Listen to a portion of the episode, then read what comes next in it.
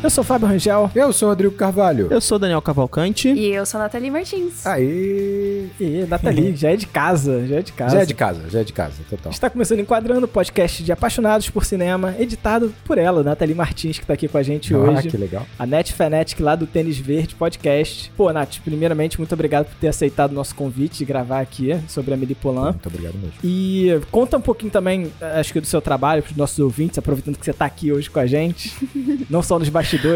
Pois é, oi gente, muito obrigada por me chamarem pra gravar aqui com vocês novamente. Fiquei muito feliz com esse convite, muito lisonjeada, como sempre. É, para quem não me conhece, eu sou Nathalie Martins, eu produzo conteúdo na internet, nas minhas redes sociais, é, como Nath Fanatic, e também tenho um podcast sobre filmes e séries e cultura pop de uma forma geral, chamado Tênis Verde, com Arthur Andrade. E na- na- nas horas não tão vagas assim, eu sou editora de vídeos e podcasts, como este podcast que vocês estão ouvindo nesse momento. Maneiro demais isso. Fabuloso Destino de Amelie Polan, né? Quanto tempo a gente tá pra falar desse filme? Uhum. Muita gente de pede, 2001. né? Muita gente pede, né? É um filme amado por muita gente, amado por mim também. Eu, Pô, eu, eu mim vou tecer também. críticas, mas eu amo esse filme. Dirigido por Jean-Pierre Junet, que também ficou conhecido por sua direção em Alien, A Ressurreição de 1997. Que é legal. Muito É legal. similar. Vocês lembram desse filme? Sim, claro. Maneiro. Muito similar, é complicado. Muito similar, muito similar. E também um outro filme dele é chamado Eterno Amor, de 2004, né? O Jean-Pierre, ele também participa desse roteiro, escrevendo junto com o Guilherme Lujan. Olha, tô, Tá tô com a bilíngue, hein, moleque? tá gastando Caraca, francês hein? hoje. Tô gastando francês, exatamente. E eles fizeram muitas parcerias juntos, assim, né? Então, o Jean-Pierre dirigindo e o Guilherme escrevendo roteiros, né? E o Fabuloso Destino de Amélie Poulain é um clássico cult, né? Do novo milênio, estando aí no panteão dos romances do nosso novo milênio, um dos romances mais lembrados e... Recentemente, eu queria até comentar que recentemente eu, a gente estava gravando sobre Brilho Eterno de Momentos Sem Lembranças, num romance também no episódio número 66 do Enquadrando, foi um episódio muito emocionante e eu afirmo nele que Brilho Eterno deve ser o melhor romance do novo milênio. Revendo a Melipolão, fica até na dúvida, assim. Acho que Nossa. mantenho, mas, mas balanço, assim. Fico, caramba. Cara, eu acho bem foda. Assim, a Amelie Poulain é incrível. Não, não- mas não acho que chega a, a- a ameaçar a posição de Brilho Eterno, não. Também não. Mas, enfim, Fábio vai conseguir defender bem, com certeza, ao longo do episódio. Mas, é, mas olha só, a Poulain é fantástico, clássico, indiscutível pra mim, assim, indiscutível. E acho que o roteiro dele, o texto dele é uma coisa assim fora do normal. Parece que parece que o texto dele foi tirado de um grande romance assim da literatura, assim, de tão perspicaz que é o texto, perfeito mesmo, assim, cheio de ironia, cheio, ele consegue ter, sei lá, muita complexidade numa simplicidade incrível, assim. Eu acho fantástico, assim. Mas também tem minhas críticas hoje em dia, assim. Acho que algumas coisas ali, mas no geral muito bom. E qual é a experiência de vocês com o filme? Preciso confessar que quando recebi o convite, vocês puxaram uma lembrança assim que eu nem lembrava mais que eu tinha, uma relação que eu tinha com esse filme que eu tinha esquecido completamente, porque como todos os jovens dos anos 2010 ali, né? Eu me apaixonei por esse filme e eu assisti ele na escola. Então, foi um, um, um clique que me deu, assim, da, que definiu basicamente toda a minha vida é, profissional e artística, né? Eu, eu estudava design gráfico junto com o ensino médio. E aí, em uma das aulas, não lembro que matéria que foi, passaram o filme. E aí eu fiquei, meu Deus, Caramba, legal. isso é cinema. tipo, Scorsese apareceu, né? Isso. Scorsese apareceu. Eu já tinha muita vontade de estudar fotografia na época, por isso que eu fui é, estudar design gráfico. E aí, quando eu vi esse filme, eu fiquei louca, assim. Eu falei, meu Deus, é, é, é possível fazer um filme assim, sabe? Tipo, eu já gostava muito de cultura pop, mas a Amélie Poulain mudou tudo, assim. Só que é muito louco porque depois eu fui me interessando cada vez mais e eu não voltei pra esse filme. Tipo, eu, eu fui descobrindo outras coisas que eu gostava, né? Fui ampliando é, os meus horizontes e a Amélie Poulain ficou pra trás. Depois de anos e anos falando que era meu filme favorito, fazia muito tempo que eu não revia. Então foi, foi muito doido, assim, quando vocês falaram, eu falei, gente, meu Deus, é verdade, a Amélie Poulain era, tipo, toda a minha personalidade, sabe? Junto com, sei lá, filmes do Tim Burton e Death Note, sabe? E então foi muito interessante rever esse filme agora. É, maneiro, que Caramba. legal. E Tim Burton também é minha- bastante da minha personalidade. Nossa, eu, eu era insuportável, eu era insuportável. Eu tenho uma memória parecida, assim, porque eu assisti a Poulain há muito, muitos anos, assisti com a minha esposa. E assisti, revi novamente com ela. E a gente conversou depois e... Engraçado, porque... Primeiro, eu não lembrava do final do filme. Não lembrava... Lembrava que existia um final feliz, né? Mas não sabia o trajeto, não lembrava de muita coisa. Lembrava muito da, da estética, lembrava muito é, da atuação, da- da- da- das falas, né, do tom do filme, se eu lembrava, estava muito marcado. Mas foi muito, muito curioso voltar. é, e eu tava conversando justamente isso com a minha esposa, né? É, às vezes ver um filme duas, três vezes com um intervalo de tempo faz você ter apreensões completamente diferentes. Total. É, não, sei, não sei se a- a- o pessoal aqui que tá ouvindo a gente sabe, mas a minha esposa tem uma regra, ela não vê filmes que eu já vi. e isso é meio difícil, né? Porque, assim, eu. Minha adolescência foi com base. Não, é- e a, e a minha mãe era dona de locadora, então é- isso era um Sim. modo operante. Daniel, Daniel, nossa, isso é muito difícil, porque eu vejo muito filme. Eu sou. Não, não é eu isso. Eu três sou muito cinéfilo. A questão é essa, eu quero voltar a ver um filme, por exemplo, quero botar um clássico pra ver, eu não posso, porque ela quer ver um, um Sim, sim. filme novo que eu não tenha visto ainda. Então isso abriu um precedente a partir dessa con- constatação que tivemos pra eu conseguir um, um viés e Consegui agora assistir Senhor dos me Anéis libertei- agora toda semana, libertei né, Daniel, com ela. grilão. né? Agora eu posso assistir filmes com ela que, eu, que, ela já, que eu já tenha visto, mas que ela não tenha visto. É importante. Consegui. Importante. A Poulain foi importante. Esse episódio foi importante pra isso. Importante, Obrigado. importante. Bom, muito bom. É um filme que me emociona demais em coisas bobas, assim. E como é que pode? Ah, que te emociona a gente sabe, assim, né? cara- Que te emociona a gente sabe já. Mas né? eu- eu deveria me emocionar tanto assim com esse filme, sabe? É, tem personagens aqui que, sabe, tipo, me emocionam em pequenos gestos, sabe? Por exemplo, o pai da Meili. O pai da Meili é um personagem que. O pai e o pintor são dois personagens que eu, que eu amo nesse filme e. E eu fico assim, cara, eu. Sei lá, me identifico e com a, com a dor deles. Eu acho que é um filme que ele consegue trabalhar a fantasia, porque a gente tá muito vendo nessa perspectiva da Meili, né, o mundo, mas a, a dor dos personagens é real demais, assim, sabe? Sim, então, Eu, eu, eu me identifico muito e, e, eh, me emociono demais com esses personagens. Eu, porra, já tô, já tô com o olho cheio d'água só de Deus falar isso, é céu, foda. Muito rápido, né? Vai ser uma loucura esse Ele tá batendo recorde. Daqui a pouco ele já vai estar chorando quando ele falar que. Quando eu sou Fábio Rangel, ele vai estar em lágrimas já, né? Daqui a pouco, né? Eu achava que eu era emocionada, mas o Fábio realmente é muito mais. eu não sou é? emocionado, né? Isso porque você ainda não tá editando o. o... Que horas ela Ah, volta? é, que horas ainda, ela porque volta? daí eu Nossa choro. senhora, ele não É. conseguiu falar. Desculpa, Nathalie, eu chorei demais. Chorou demais. Mas Mas ela eu- volta é complicado. Mas eu acho esse um, um grande ponto do- desse filme, sabe? É, e aí tem, reforça muito o que a gente tá falando. Assistir esse filme depois de um tempo, né? Com alguns anos, algumas, alguma estrada, é muito interessante, porque é incrível como esse filme ele tem uma primeira camada muito bem estruturada, muito bem definida. Parece pra mim um conto de fadas Disney dirigido pelo Wes Anderson, sabe? Tipo, o Wes Anderson tá fazendo um filme da Disney, pra mim seria algo por ali. Só que você vai entendendo pelos, pelos, pelas dicas que ele vai dando, né, pelo trabalho com que ele vai dando nesse subtexto, que o filme ele é muito mais profundo e complexo do que ele aparenta ser, né? E aí talvez tenha a ver com o que você está falando. Há um sofrimento real ali, porque de fato há. E esse é o interesse do filme. Não é simplesmente o conto fantástico, não é simplesmente um romance, né, de uma protagonista que vai encontrar o amor da sua vida. Não é isso. E eu acho que é muito interessante como ele se sustenta das duas formas. Se você quiser problematizar tudo, entender o lado mais psíquico dessa personagem, tudo que ela sofreu e foi apresentado e o que, ela, e o que vai resultar da vida dela, você consegue. E, e não é à toa que esse filme tem muitos vídeos falando sobre o lado psicológico da personagem, muitos psicólogos e terapeu- terapeutas falando sobre esse filme, né? Como você também consegue ver como uma fantasia gostosa, leve, com um final feliz, como o Daniel falou. Então, é, é- é impressionante. Eu acho que é muito raro filmes assim que criam essas duas camadas de forma tão intensas. Eu acho que esse é o ponto. É muito intenso as duas camadas. A parte mais, entre aspas, superficial e a mais profunda, porque elas a parte superficial tem uma necessidade de ser. Eu acho que esse é o grande ponto, né?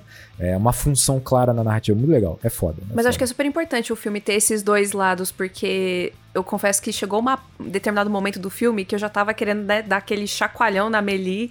Tipo, Sim. minha filha, Sim, sim, vai, sim. vive. Exatamente. É, e, e quando chega a, a resolução ali no final, foi quando o filme me puxou de volta. Tipo, ah, é, é por isso que eu gostava tanto desse filme, Maneiro, sabe? maneiro. Eu acho que é um Uhum. arremate muito importante, especialmente pra gente que já tá mais velho, né? Já tem uma outra visão do mundo, né? Eu não vou conseguir lembrar agora o que, que eu senti quando eu, assisti e eu tinha 16 anos, mas tenho certeza que não é a mesma coisa agora com 31, Sim, né? é sim, muito sim. diferente.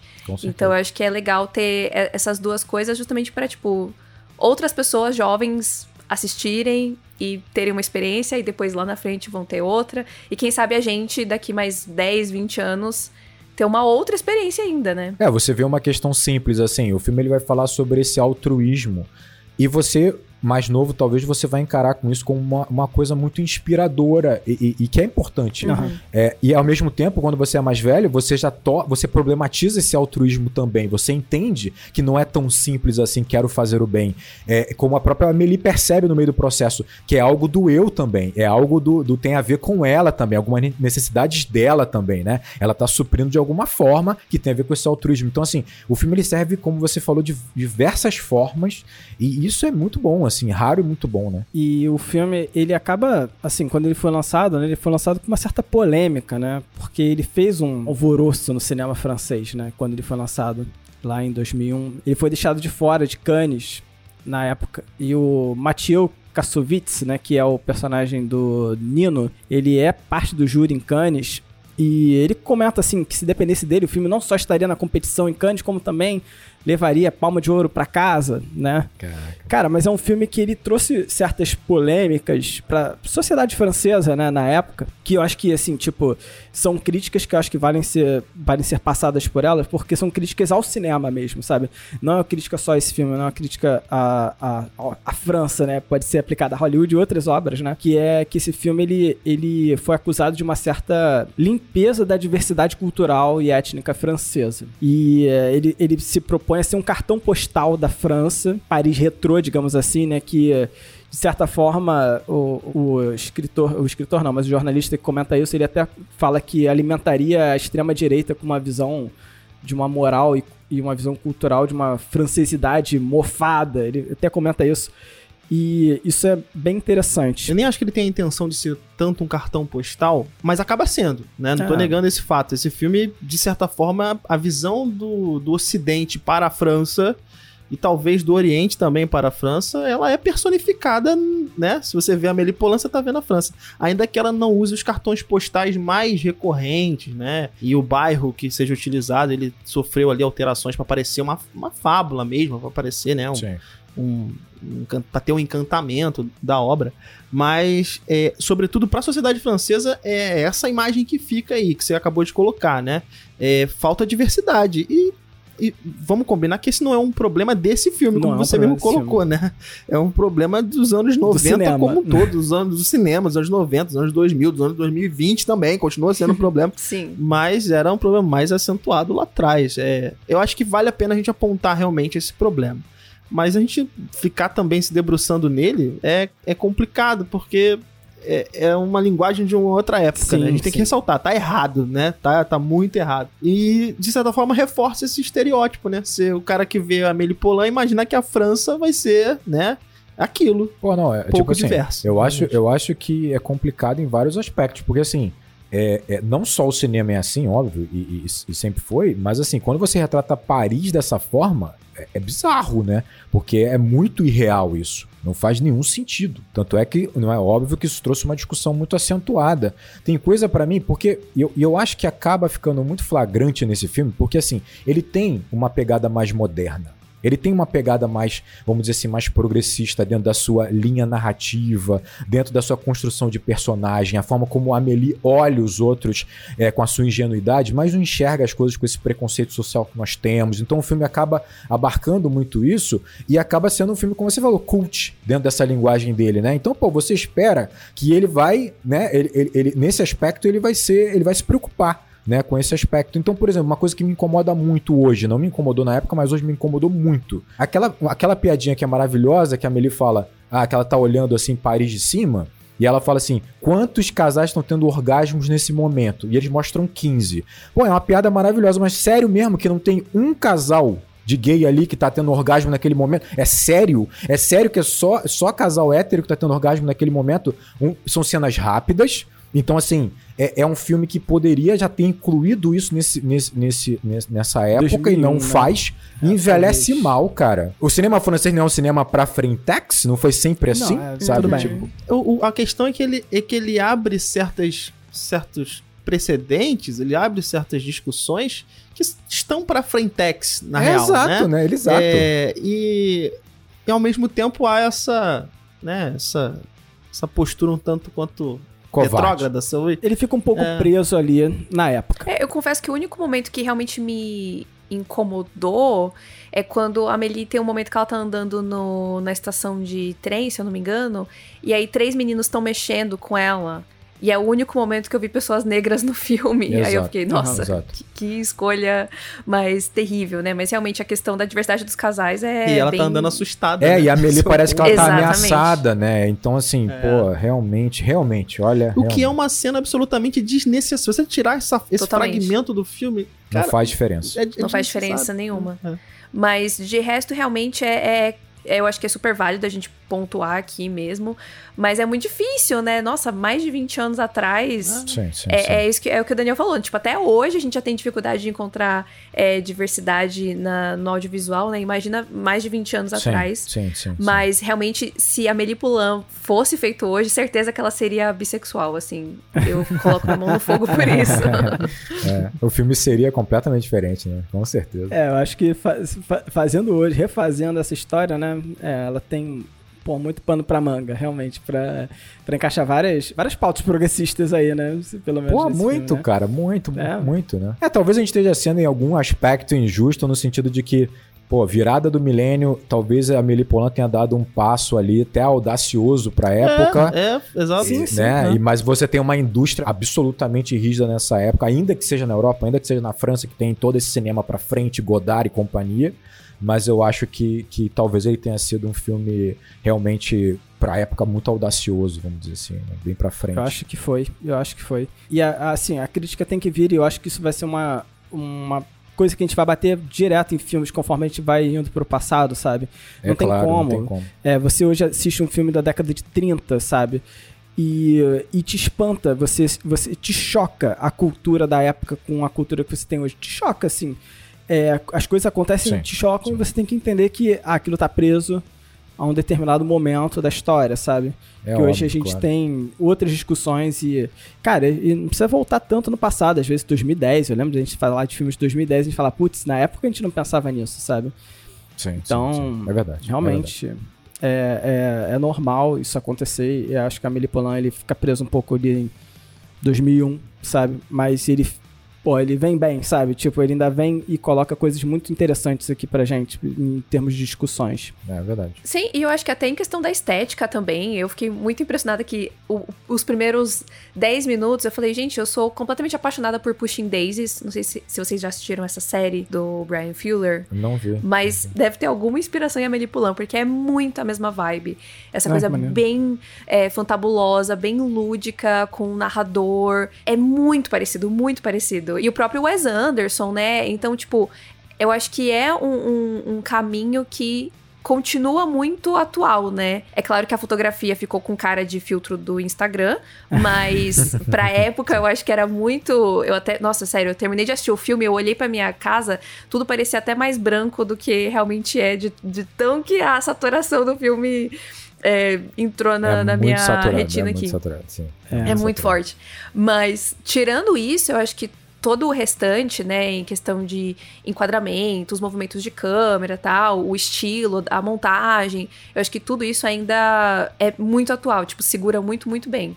Edição, acho. né? Eu Pô, essa acho. edição desse filme tem, tem passagens de tempo, tem, pô, coisas assim que são maravilhosas na edição. É, eu acho que ele experimenta, né, um pouco, né? Isso é muito legal, né? Ele tá experimentando algum- alguns caminhos ali. É, é tipo o Aronofsky no início de carreira também, que experimentava muito como eu corto, como eu levo de uma cena pra outra, né? Como eu monto o filme, como eu edito.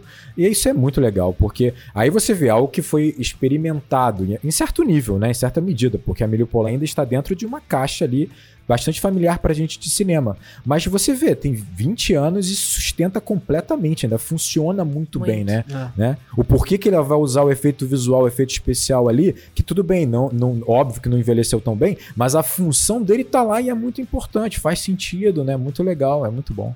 Não é descartável, né? O envelhecimento do efeito especial, você considerando o contexto dele, é, né, que é essa ideia da, da fantasia, ele funciona, sabe? Porque Ele funciona, ele não, sim, sim. não, faz, não faz muita diferença se o efeito especial tá crível ou não, sabe? Porque ele não precisa ser crível, ele tá na Ele fantasia. não precisa, exato, É, exato. Então, É, a gente já aceitou que nada daquilo uma é liberdade ali. É, né? exatamente, É, o O exatamente. surrealismo da coisa. é, então, pô, perfeito, sabe? Posso então puxar a sinopse? Antes da sinopse, eu gostaria de agradecer aos ouvintes que estão aqui ouvindo em tempo real a gravação desse Enquadrando no Discord. E se você quiser, você pode acompanhar também o Enquadrando lá no Discord, apoiando, enquadrando lá em apoia.se barra enquadrando. Você pode apoiar o Enquadrando, você pode apoiar um produtor de conteúdo independente, ajudar esse projeto a se manter, se pagar as contas. Isso aí. Então, dê essa força, galera. E eu também gostaria de agradecer alguns nomes que fazem esse programa ser possível. São estes Pedro Ivo Souza Medeiros, Flávio Oliveira, Luciana Marques, Júlia Ribeiro, Heitor Greco Aguiari e Alexandre de Salles Bandeira. Galera, muito obrigado. Obrigado, gente, do coração. Muito obrigado. Vamos lá, eu não tô muito seguro com essa sinopse vou- mas eu vou falar. Não se cobre tanto, Fábio. A gente já cobra o suficiente de você. Não, a última já foi bem fraca, vamos ver, né? Vamos ver agora. Vamos ver, vamos ver, né? Amelie é uma pessoa sozinha e, ao descobrir uma caixa de uma criança esquecida há mais de 40 anos, resolve devolvê-la, aprendendo sobre o impacto que suas ações podem ter na vida de outras pessoas. Tudo bem, legal. Eu achei engraçado que parece que é a criança que foi esquecida há 40 anos, mas tudo bem. Sua frase ficou, a sua frase ficou um pouco, né, confusa. É Não dúbia, parece que a é? caixinha que foi esquecida é dúbia, mas tudo bem. Tá válido, tá válido. Tá pago. Tá Me pago. pareceu mais uma crítica do que uma sinopse já do filme, ao meu ver, sabe? Tipo, já tava, já tá muito carregado de opinião essa sinopse. É, carregado, mas né? sempre tá. É, Nathalie sempre sempre tá. tá, Nathalie. É. Sempre tá. Sempre Toda tá a frase do. Fábio é carregada destila julgamento, um- Nathalie. Um temperinho ali na. Entendeu? Que já tá um, um viés dele ali. Pode ficar tranquilo. É engraçado como é, essa, só, só essa, essa sinopse que o Fábio colocou aí, de- dela entregar a caixa a- ao. do menino, né? Que agora tá 40 anos mais velho. Só isso já daria um filme, né? É impressionante como tem todo Sim. esse primeiro, primeiro fecho aí, primeiro arco, que ela entregar a caixa, ela vê a reação. Eu acho incrível que o filme realmente dá tempo pra isso acontecer, né? Dá uma relevância, porque são os, prim- os pequenos gestos que ela tá fazendo no caminho que são relevantes, né? Então, é, é bem gostoso essa estrutura.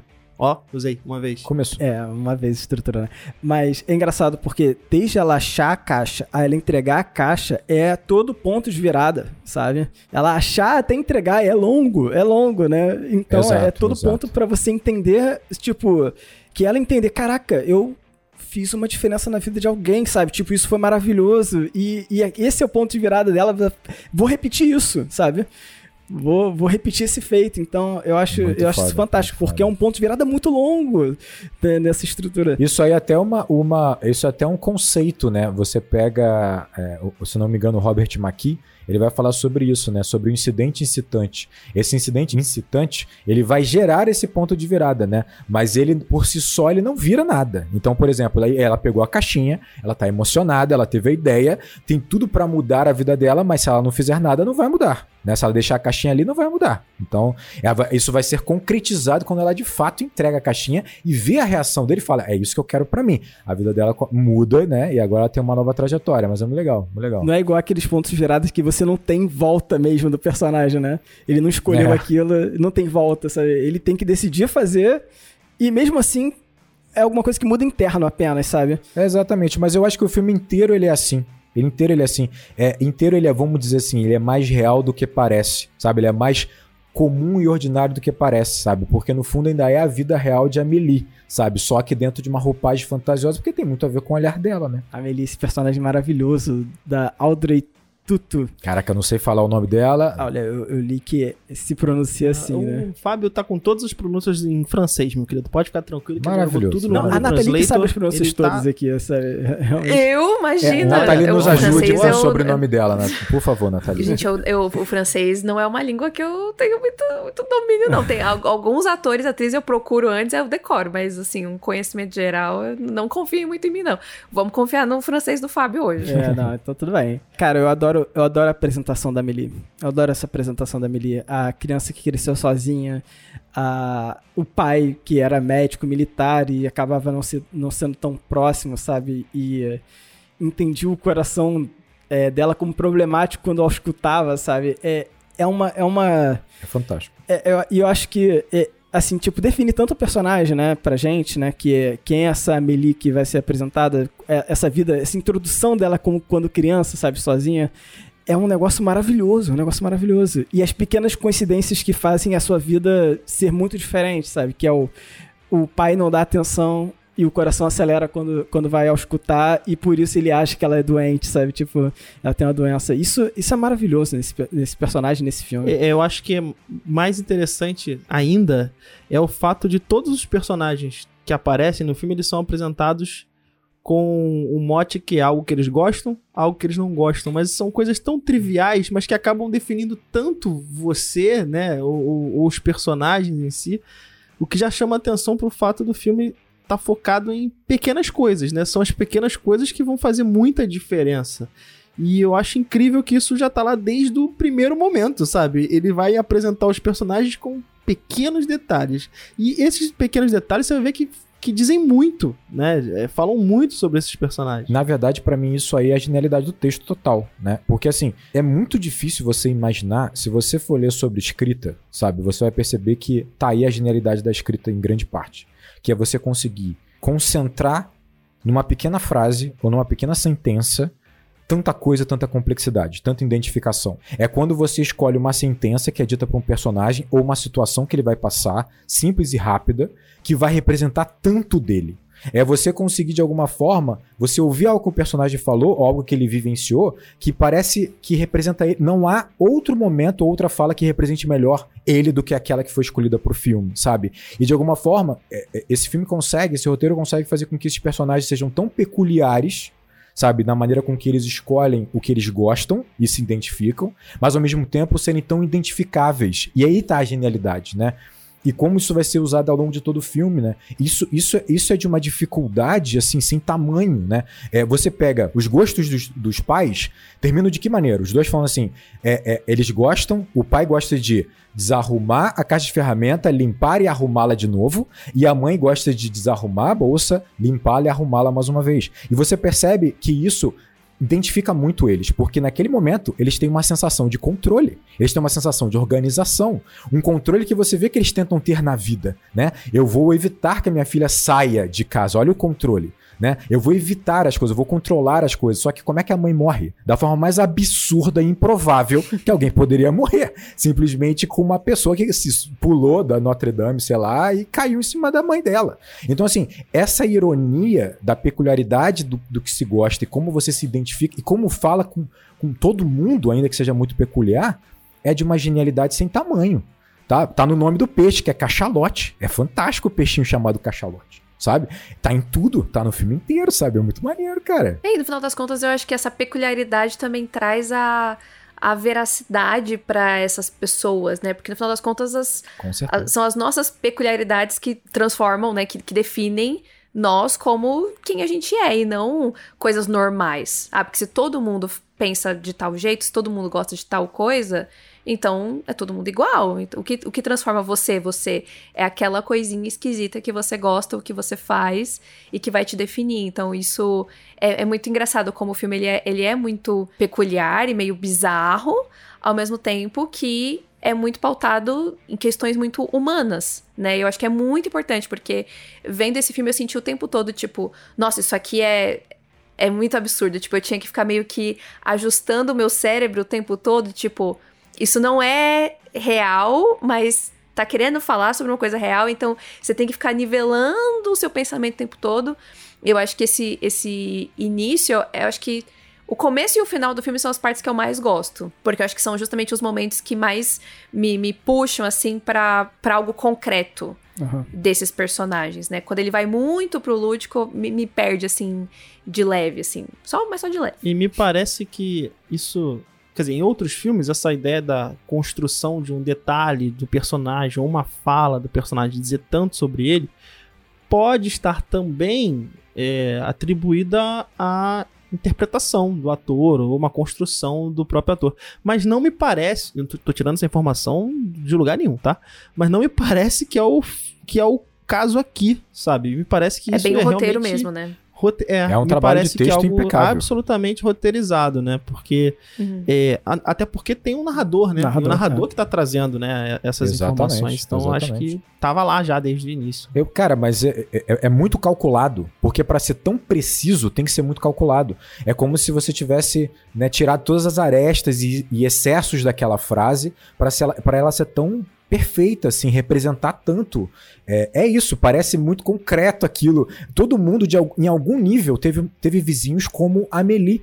Não é exatamente aquela pessoa, não tem aquele tipo de exagero e estilização, mas tem traços que você vai reconhecer e que faz muito sentido, né? É, é claro, a Amelie vê tudo saturado, óbvio, mas de alguma forma você reconhece vizinhos como aquele, pessoas como aquelas, sabe? É, é muito foda, isso é muito foda. Tem uma coisa que você comenta, Rodrigo, sobre é, os pais e a organização deles de esvaziar e reorganizar.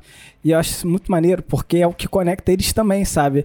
É quando ela dá uma identidade pros pais dela. Os dois têm uma mesma coisa que conectam eles. Porque Sim, a gente sim, não, sim, não vê essa conexão entre os pais. E ela tá ali em função desse tirar, organizar, guardar, né? E, É foda, e, né? o- e o cachalote, o, o peixe, né?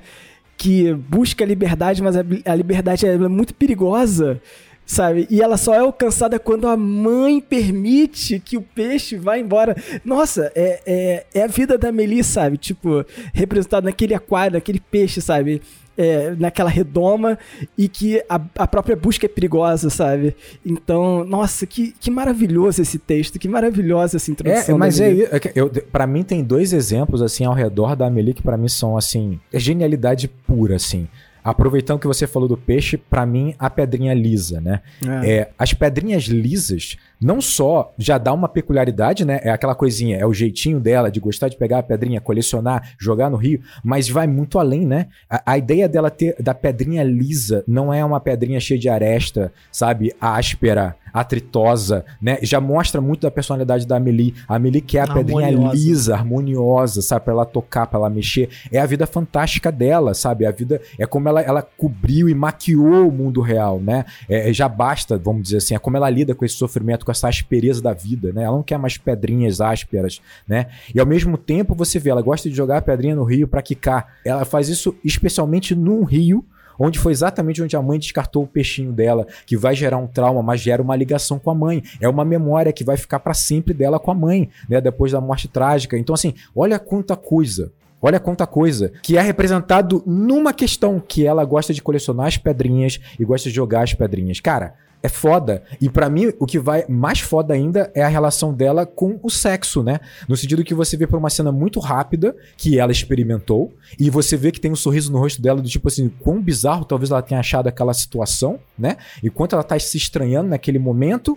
E aí ela compensa, entre aspas, esse prazer que ela não tem ali essa enfiando a mão em sementes, em grãos. Não só cria uma, uma, uma conotação já sexual de enfiar a mão nos grãos, como é uma mania fantástica que representa essa compensação que ela fez. É um momento de prazer da Amelie. Ela não teve na cama, sabe? Ela não teve com uma pessoa, mas ela teve ali, enfiando a mão naqueles grãos, que vai representar um pouco isso e que vai ser usado ao longo de todo o filme, que por acaso também é um dos cenários do filme, que é o tal do vilão, o antagonista do filme, que é dono de uma mercearia. Então, assim, cara, é absurdo. As escolhas são absurdas, né? São muito boas, cara. É foda, foda. Esse texto é foda. E é simples, dá, né, cara? Quem nunca colocou a mão num saco de. Quer dizer, talvez existam pessoas que não tenham colocado a mão no saco de. Que mas nunca tenha é visto um saco eu- daquele jeito, né? Cara, é algo que tá ao teu alcance, que qualquer um poderia fazer, né? É, é muito, muito louco isso. Mas eu achei engraçado esse lance do, do sexo no filme, porque é uma coisa que eu não lembrava que tinha. Lembrando, eu assisti o filme pela primeira vez, eu tinha 16 anos, né? Sim. Eu era uma, outra uma outra pessoa, né? Eu era uma quase uma criança, né? Então, eu acho que eu, sei lá, deletei essas informações da minha cabeça, mas essa parte em específico do da, da questão do prazer dela, de onde ela foi buscar, eu achei absolutamente genial, assim, porque. E, é até de uma delicadeza, assim, né? Um, uma história feita por homens, de pensar por esse lado, né? Tipo, de pensar no prazer dela e no que satisfaz ela, e de não. Apesar de a gente estar tá falando de um romance, que no final das contas ela fica com o, o moço dos sonhos dela tal, mas ela, ela consegue até certo ponto, segurar a onda sozinha, sabe? Ela tem outros prazeres da sim, vida. Sim. Eu acho que isso é muito interessante de expandir isso, apesar de no final ela estar com com um homem, né? No final dela, dela transar com alguém estar feliz com aquilo. Mas ela já estava feliz com outras coisas também, né? Então eu achei isso muito é, curioso. Não, não esperava, assim, de um, de um filme francês feito por homens que tinha sexo o tempo todo por todo lado, né? Durante o filme é, todo. porque a Nathalie tocou num ponto que eu me, me pegou bastante, assim. Que é, realmente, eu não lembrava dessa. Não só dessa cena em específico, né, da cena em que ela né, aparece fazendo uma, tendo uma relação sexual, mas a cena do sex shop. Eu não lembrava que existia, que o emprego. Eu também, do, eu deletei do, completamente isso. O nome do personagem é no sex shop. Do Nino. Do Nino, isso. É impressionante, e aí tem toda um, uma forma de conduzir essa história que é o fato da Amelie transparecer tanta inocência que a simples presença dela num sex shop torna aquele local não sexual para mim, sabe? É, é, é, muito, muito interessante eu, eu tá racionalizando que, ó, opa, ela tá num local que talvez é, é, é seja exógeno para ela, seja estranho para ela, mas ela, ela é tão inocente e, e ela acho que ela modifica o espaço ao redor dela de tal forma que, cara, a cena inteira eu não vejo essa sexualização da coisa. E aí tá um ponto que essa história. Eu fui pesquisar depois disso, né? Eu falei, cara, a história foi feita por homens. Eu falei, cara, tem um, tem um, um, um olhar aqui que realmente não era de 2000, padrão dos anos 2000, né? De uma estética dos anos 2000, né? É, existe uma preocupação com realmente com essa personagem feminina dela ser muito mais do que simplesmente a mocinha que vai terminar com o mocinho no final. Sim, sim. E o fato dela não problematizar o fato do cara trabalhar, por exemplo, num espaço como aquele, né? É, e é isso que eu falo, o filme é tão pra frente em determinados pontos que chega a ser um tanto quanto é, contraditório a gente estar tá levantando outras pautas, né? Talvez seja realmente só uma ranzizice nossa aqui, mas enfim, a gente precisou pontuar. É. Mas eu achei engraçado que você falou de que ela é tão inocente, que ela muda o, lugar. Eu, eu não sei, eu, eu vi a Amelie de uma forma um pouco diferente, eu acho. Eu, eu, eu senti que ela não é tão inocente assim. Tipo, ela só não bota tanta importância nisso. Exato. tipo, pra ela não é uma questão. É, é também acho. Tá naturalizado. É, não, né? Talvez eu tenha, usado a, eu tenha usado a palavra inocência de maneira errada mesmo.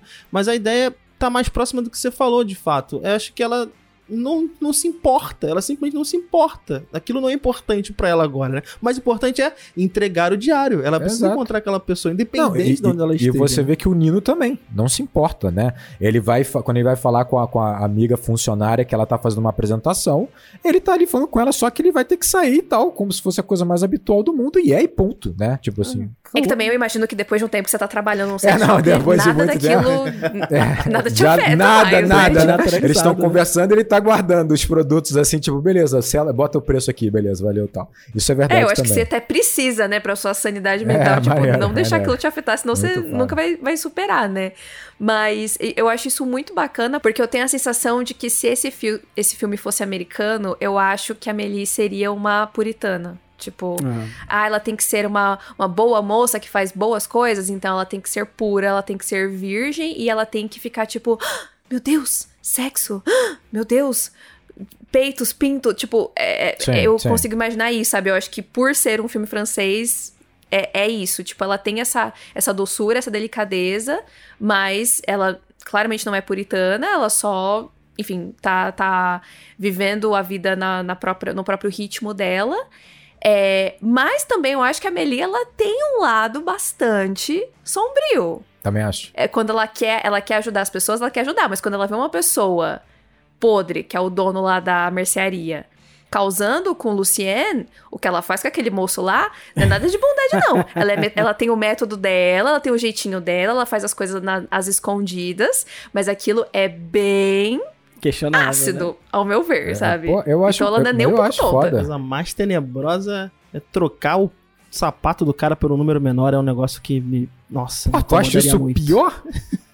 Eu acho. E eu amo essa última vez que ela mexe lá, que ele já entra na casa, a trilha sonora, tudo é um filme de terror. É um filme de Ele terror. tá ali a- amedrontado na própria casa dele. Eu amo essa é sequência. muito foda. É, e eu acho que traz essa sagacidade, assim, essa. É um toque meio obscuro mesmo na Meli, porque eu acho que senão ela ia ficar muito unilateral, tipo, ah, Sim. ela é tudo, tudo ela é good vibes, ah, ela é tão galera, tipo, Sim, não, ela, ela, ela também tem um, um lado que gostaria de fazer coisas ruins, mas ela tenta transformar isso numa coisa boa, tipo, eu estou eu tô fazendo isso porque ele não é uma né? pessoa boa, ele- então, ex- exatamente, estou fazendo justiça com as minhas próprias mãos, É. mas, né, tem, tem questões. É, eu ainda vejo um apelo dela a um certo. é, esqueci qual é o nome da palavra. Quando você quer espelhar suas emoções em outra pessoa, você quer é, sentir o que o outro tá sentindo. É, tem um nome pra isso. É, empatia. Empatia. Empatia. Eu ainda acho que é um apelo A pessoa dela. é tão não empática que não sabe É. nem a palavra. É, Ah, como é que ele- é quando você ele sente sabe, os ele é outros? muito não sei como é que é ele. isso. Foi mal, perdão, eu esqueci a palavra na hora. Mas eu, eu vejo ainda como um apelo dela a forçar uma empatia nele, sabe? Como se fosse o seguinte: ela tem o mundo do jeito que ela enxerga, o Lucien tem o mundo do jeito que ele enxerga. E quando o seu mundo pode ser diferente, sabe? Você enxerga o mundo de uma forma em que ele, ele não seja tão tão preto no branco assim, sabe? Tipo, ele seja mais obscuro, ele não seja tão, tão claro como que das outras pessoas. Então, eu vejo que até a forma que ela trabalha pra atacar, né, o dono da mercearia é de uma forma assim, e se o seu mundo fosse um pouco mais complicado, sabe? Será que isso Sim, forçaria sim. você a ter uma certa empatia pelo Lucien, por mim, por outras pessoas, né? Então, tá errado. Obscuro pra caramba, sombrio demais. Mas ainda vejo que é uma, uma tentativa de. E se você tivesse um pouquinho fora do, do padrão, sabe? É, normativo da população, entendeu? Se você não tivesse tão confortável. Se você não tivesse É. tão confortável. É, não, é, mas eu acho que isso é isso que torna a Millie tão especial, né? Porque você vê a importância de uma cena de sexo tão rápida. É muito importante aquela cena pra construção dela. Ela não se, ela, ela, ela, ela não se negou a fazer, de experimentar e de viver. Não tem nada disso. Não tem nada disso, é isso. Ela não é puritana ou, ou- ou- ou ingênua. Eu, não- eu também não acho, não. O cara só não era bom mesmo. É, e tipo Não, assim. Experiência ruim. Por isso que eu acho que essa, essa função da narrativa, que tem que é um conto de fadas, é tão importante, né?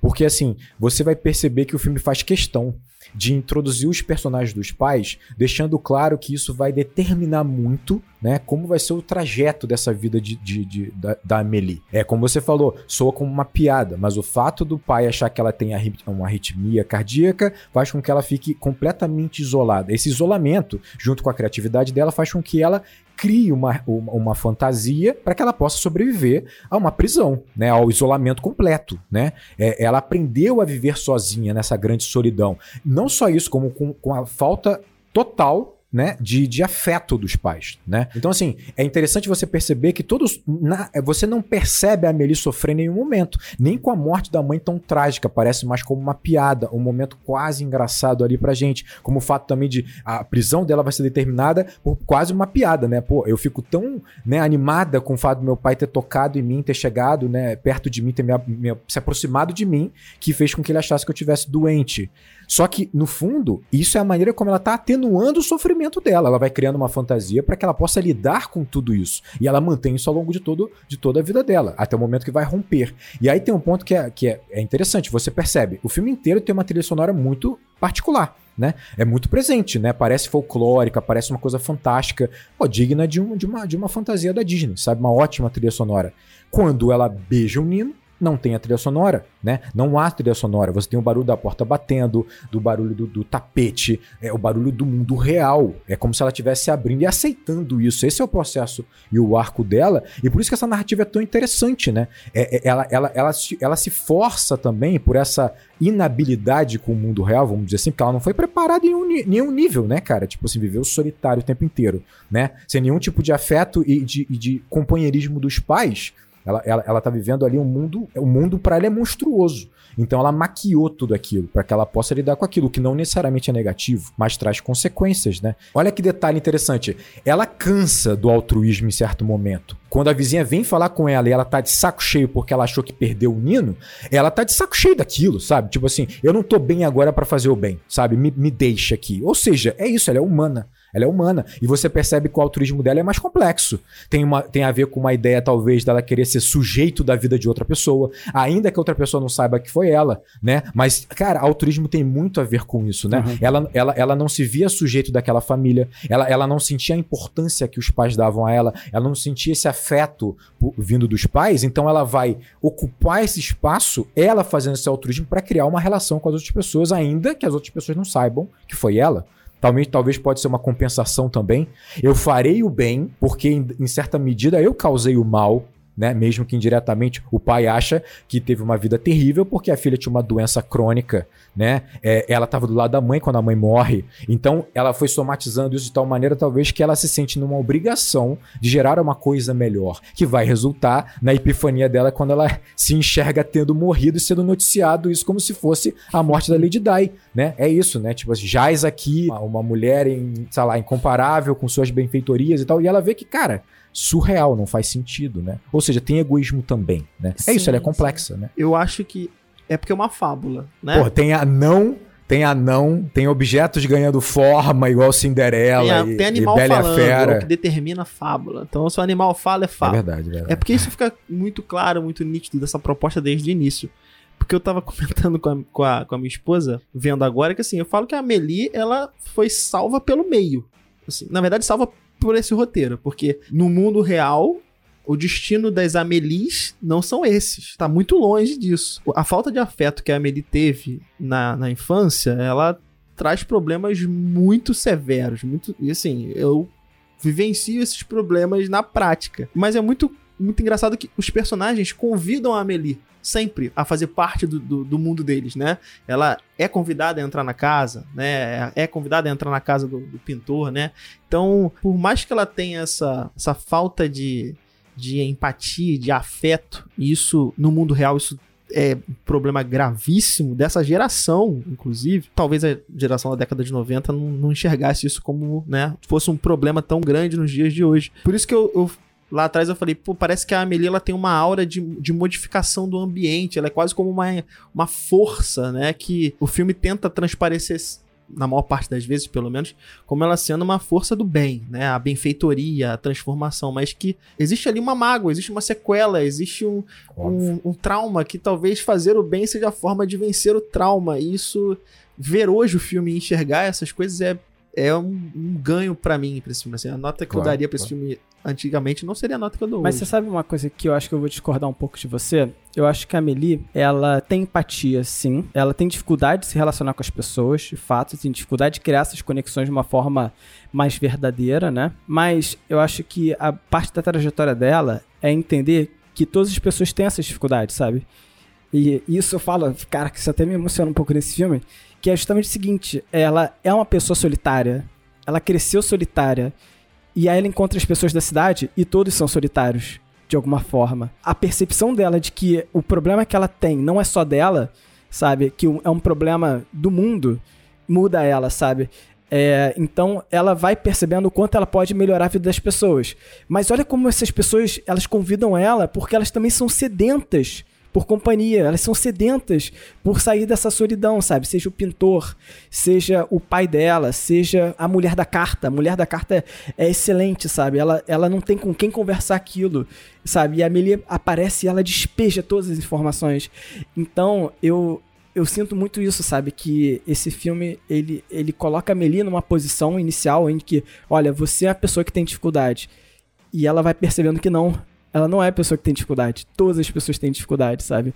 E, e isso é um, uma, uma transformação no, no, personagem dela e acaba que ela transforma o mundo dessa forma. Pegando o que você colocou, né? Todos os personagens têm essa dificuldade e, salvo engano, em alguns momentos chega até a mencionar a infância desses personagens, né? Que associa uhum. muito a ideia da uma infância com, com problemas, né? É, vai gerar adultos, né? Com com dificuldades em determinados âmbitos. É, e o próprio filme corrobora, de certa forma, o, o, o que eu coloquei, na, na, medida em que um lar com dificuldades vai gerar um adulto com problemas a resolver. E eu acho que a Amelie, ela é o, o ela é a escolhida nesse sentido, né? Ela, ela vai passar pelos mesmos problemas, ou problemas similares, mas ela vai ter a ideia de, olha, eu posso mudar isso, né? E por isso que eu coloco, eu acho que ela é uma, uma força nesse sentido, é. porque o que eu presencio no meu dia a dia, e por isso que eu falei, fica muito claro pelo filme ser uma fábula, mas o que eu vivencio no meu dia a dia é que são pouquíssimas Amelies, né, que a gente vai ter condição de conviver. E isso é, é, é, é, ao mesmo tempo é maravilhoso no filme, porque mostra essa, essa mudança de personagem, né, essa, esse arco todo, mas não deixa de ser também de certa forma, triste, porque nem todo mundo vai ter uma Amelie na sua vida, né? E seria muito bom que todo mundo tivesse. E nem todo mundo vai ser uma Amelie, né? Tipo, eu acho que essa utopia, ela é mais para inspirar mesmo, porque eu acho que até por, por, essa movimentação que a Amelie faz na vida dela, que vai causando essas mudanças, que no final das contas retorna para ela, né? Porque eu acho que a forma como o vizinho dela, o pintor, a, a fita que ele faz para ela é tipo, é uma coisa que ela faria para uma outra pessoa. E aí fazem com ela. Eu acho que é o momento que ela é, realmente reflete, né, sobre o que ela está fazendo e o que ela precisa fazer para a vida dela também mudar, né, que não basta ela só ficar fazendo essas coisas pelos outros, que isso não vai necessariamente mudar a vida dela de verdade, né? Eu sinto que a Melia ela é como se ela fosse uma viciada, né? Ela uhum. sente o gostinho do, do, prazer de ajudar alguém e ela quer mais, ela quer mais, só que no final das contas ela volta para a mesma casa, sozinha. E aquela sequência dela imaginando o Nino indo Porra. comprar a fa... Nossa, meu Deus do céu, aquela cena. Foda. Nós mulheres meio Amelie, né? Que ficam fantasiando sobre a vida, mas não fazem nada. É, eu acho que é, é fundamental esse, esse gesto no final da, dessa troca, né? Da empatia Exatamente. do outro para com ela também. Porque só você se entregar não é, é o suficiente. Então eu acho que essa utopia do, do, do filme é, é, isso, é tipo, é, nem todo mundo vai ser uma Amelie, nem todo mundo vai ter uma Amelie, e a vida é muito mais complexa do que isso, mas e se você tentasse fazer alguma coisa por você. Eu não esperava que ia terminar o filme tão mexida assim, sabe? Tão YOLO, sabe? Vamos, vamos viver, galera. Viver é irado tal. Claro, eu não, eu não vou virar uma Amelie, não, não sou tão sonhadora assim, mas dá uma vontade de viver, assim, que eu acho que é super importante. Mesmo que a gente não vá. É, se colocar exatamente naquela posição dela, né? Ah, vocês tocaram num ponto para mim que pega, assim. Um, eu não sei se eu vejo a Emily de uma forma muito particular, porque eu me identifico muito com ela de verdade, assim. Eu vi uma psicóloga falando, falando sobre ela e eu achei muito interessante o que ela coloca, né? A Amelie, ela obviamente tem uma resistência em relação ao mundo, né? É, ela tem uma dificuldade de fato, né? Ela não se sente preparada para aquilo. O mundo é um tanto monstruoso, né? No sentido de que a realidade é muito áspera, né? Ainda que ela vai descobrir que ela tá conseguindo lidar com isso, né? O, o, o velho lá de, né, de vidro lá fala para ela: você, você não tem ossos de vidro, você vai conseguir. A psicóloga fala uma coisa que, pô, me pegou muito, que ela vai encontrando atalhos para que ela lide com isso. E esses atalhos, assim, é, muitas vezes tem a ver com preparações, ou com a palavra que ela fala, né? Ela usa um termo com, com esse senhor que é muito bom, como é que é? Artimanhas. Que ele fala assim, para de artimanhas, sabe? Artimanhas para lidar com esse mundo. E, então, assim, ela quer estar tá sempre preparada, ela não quer ser surpreendida, ela não quer ser machucada, né? Ela quer ela quer estar tá pronta de alguma forma, né? Pô, é, só que o problema é que esse exercício, cara, é exaustivo. Porque, na verdade, ela vai construindo sobre a realidade, sabe, uma fantasia. Às vezes, uma fantasia assustadora, que não é de fato, às vezes, uma fantasia maravilhosa que atenua o que é a realidade. É como se ela estivesse renderizando isso em tempo real. É cansativo demais esse processo e é um processo que eu faço a minha vida inteira e sempre fiz. Tem uma cena dela que quando ela vai atender um telefonema, ela tá, ela tá quase, sabe, parece que o telefone, ele, ele é um monstro, de tão difícil para ela que é atender um telefone de um desconhecido ou no momento impróprio. E eu sei exatamente o que ela tá sentindo ali, sabe? É, e é exaustivo ver dessa forma. Ela nunca traça uma linha reta do ponto A pro ponto B né? Olha o que ela fez para ela compreender, entender quem é o Nino. Para ela ter certeza de que o Nino compactua com essa fantasia dela. É, cara, aquilo é exaustivo. Olha o que ela fez.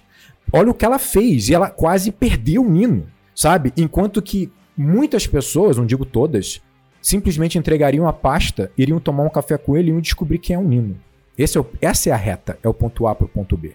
Olha como ela lida, é exaustivo.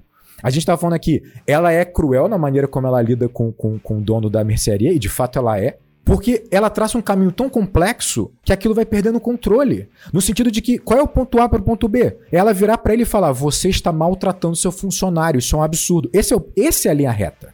Só que ela não consegue traçar uma linha reta na vida dela. Pra mim, o autorismo dela é busca de cura pra ela o tempo inteiro. Sabe? Fala sobre ela o tempo inteiro.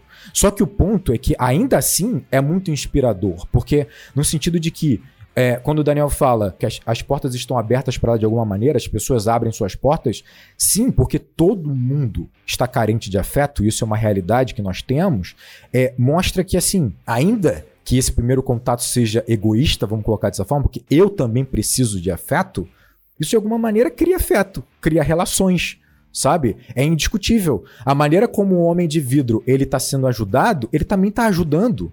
Praticamente ele vira um psicólogo para ela nesse processo dela de entender o que está acontecendo com ela. Mas uma coisa é inegável, em todo momento eu sinto ela sofrendo demais. Assim, ainda que ela tente não demonstrar isso. O momento que ela vira uma, uma poça d'água no meio do, do café, cara, é desesperador. Foi o que a Nathalie falou, dá vontade de sacudi-la. Por quê? Porque ela tá presa em, em um muro que, que, que não tem forma. Não é quebrar, não se quebra com martelo. E o, ca... o Nino tá ali, sentado no banco, provou pra ela que, que tá ali por ela, já passou por milhões de testes e ainda assim ela não consegue. Quando ele chega no apartamento, ela não consegue, sabe? Então assim, ela teve que tomar o último chacoalhão depois de tantas coisas. Cara, isso é desesperador sabe? Porque eu sinto desespero dentro dela, porque, sei lá, eu reconheço esse desespero. De quão cansativo é esse processo de você renderizar o mundo fantástico para que você, porque você acha que você não sabe lidar com esse, esse mundo real. Todo mundo sabe, eu sou religioso, menos hoje em dia, mas sou espiritualista, e o fato do ajudar, esse tema é muito importante. É um tema, de fato. É um tema. E eu já refleti muito sobre ele. Se eu deveria fazer como eu deveria, porra, me sentir culpado por não fazer tanto, por não ser, né, a, a, a, a Madre Teresa de Calcutá, como ela se enxerga naquele noticiário no final, né? Mas em certa maneira é isso. Ainda, tem, ainda fala muito sobre as deficiências que eu tenho e eu quero suprir de alguma forma. Eu querer ser sujeito na vida de alguém. É, eu, de alguma forma, eu quero uma sensação de que eu fui um ponto de virada para a vida daquela pessoa. E olha como é uma coisa doida e egoísta em certa medida. Eu vou fazer o esforço máximo para ajudá-lo para ser esse ponto de virada, ainda que ele não saiba. Como é o fato de entregar a caixinha para aquele senhor que vai encontrar a filha vai encontrar o neto e vai ter uma vida completamente diferente. Né? E normalmente não é assim. Beleza.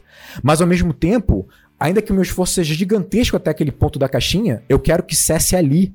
A minha entrega não vai continuar, porque senão é exaustivo demais. Eu não estarei para aquele senhor em todos os momentos de dificuldade que ele encontrar. Ou se, por exemplo, ele chegar na casa da filha e tomar uma porta na cara. Sabe? Eu não estarei lá. Porque não é exaustivo viver a vida de outras pessoas. Então, esse processo é muito mais complexo e, de alguma forma, tá no filme, cara. Isso que eu acho espetacular. Tá tudo lá. É complexo, sabe? Tá tudo lá. E ao mesmo tempo, não. O filme é inspirador. Você termina o filme e fala: vamos viver a vida, porra, vamos abrir a porta a todo mundo, vamos trocar ideia, cara. Sabe? Vamos falar sobre o quadro do Renoir, sabe? É espetacular o filme, sabe? É muito bom. Eu não, eu não sei se, se eu tô na posição de, de te dar algum conselho, Rodrigo. De fato, não, não, não estou. Quem sou eu? Tu é o Mas, professor, cara. Assim, uma coisa que. E algo que a docência me, me trouxe, e, enfim, os cargos da direção que eu, que eu assumi há algum tempo atrás, essa ideia de você querer fazer a diferença na vida de alguém, ela é importante pra mim também. E assim. Claro, tem sua importância, gente. Não tô falando que é só egoísta, não.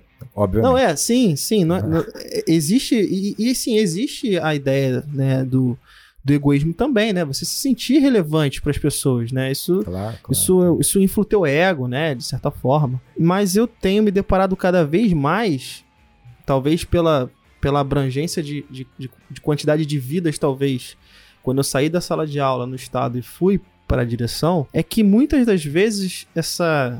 E aí bate uma frustração.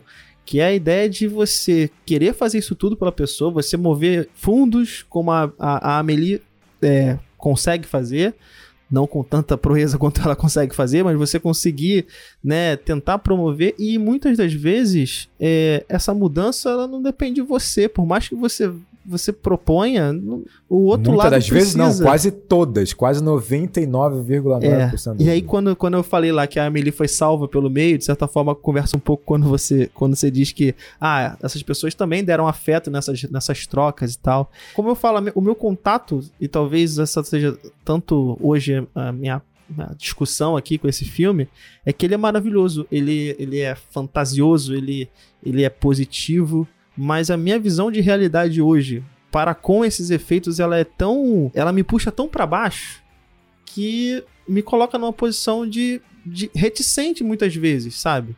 É, é um- uma sensação de, de falhar, sabe? Você fez de tudo.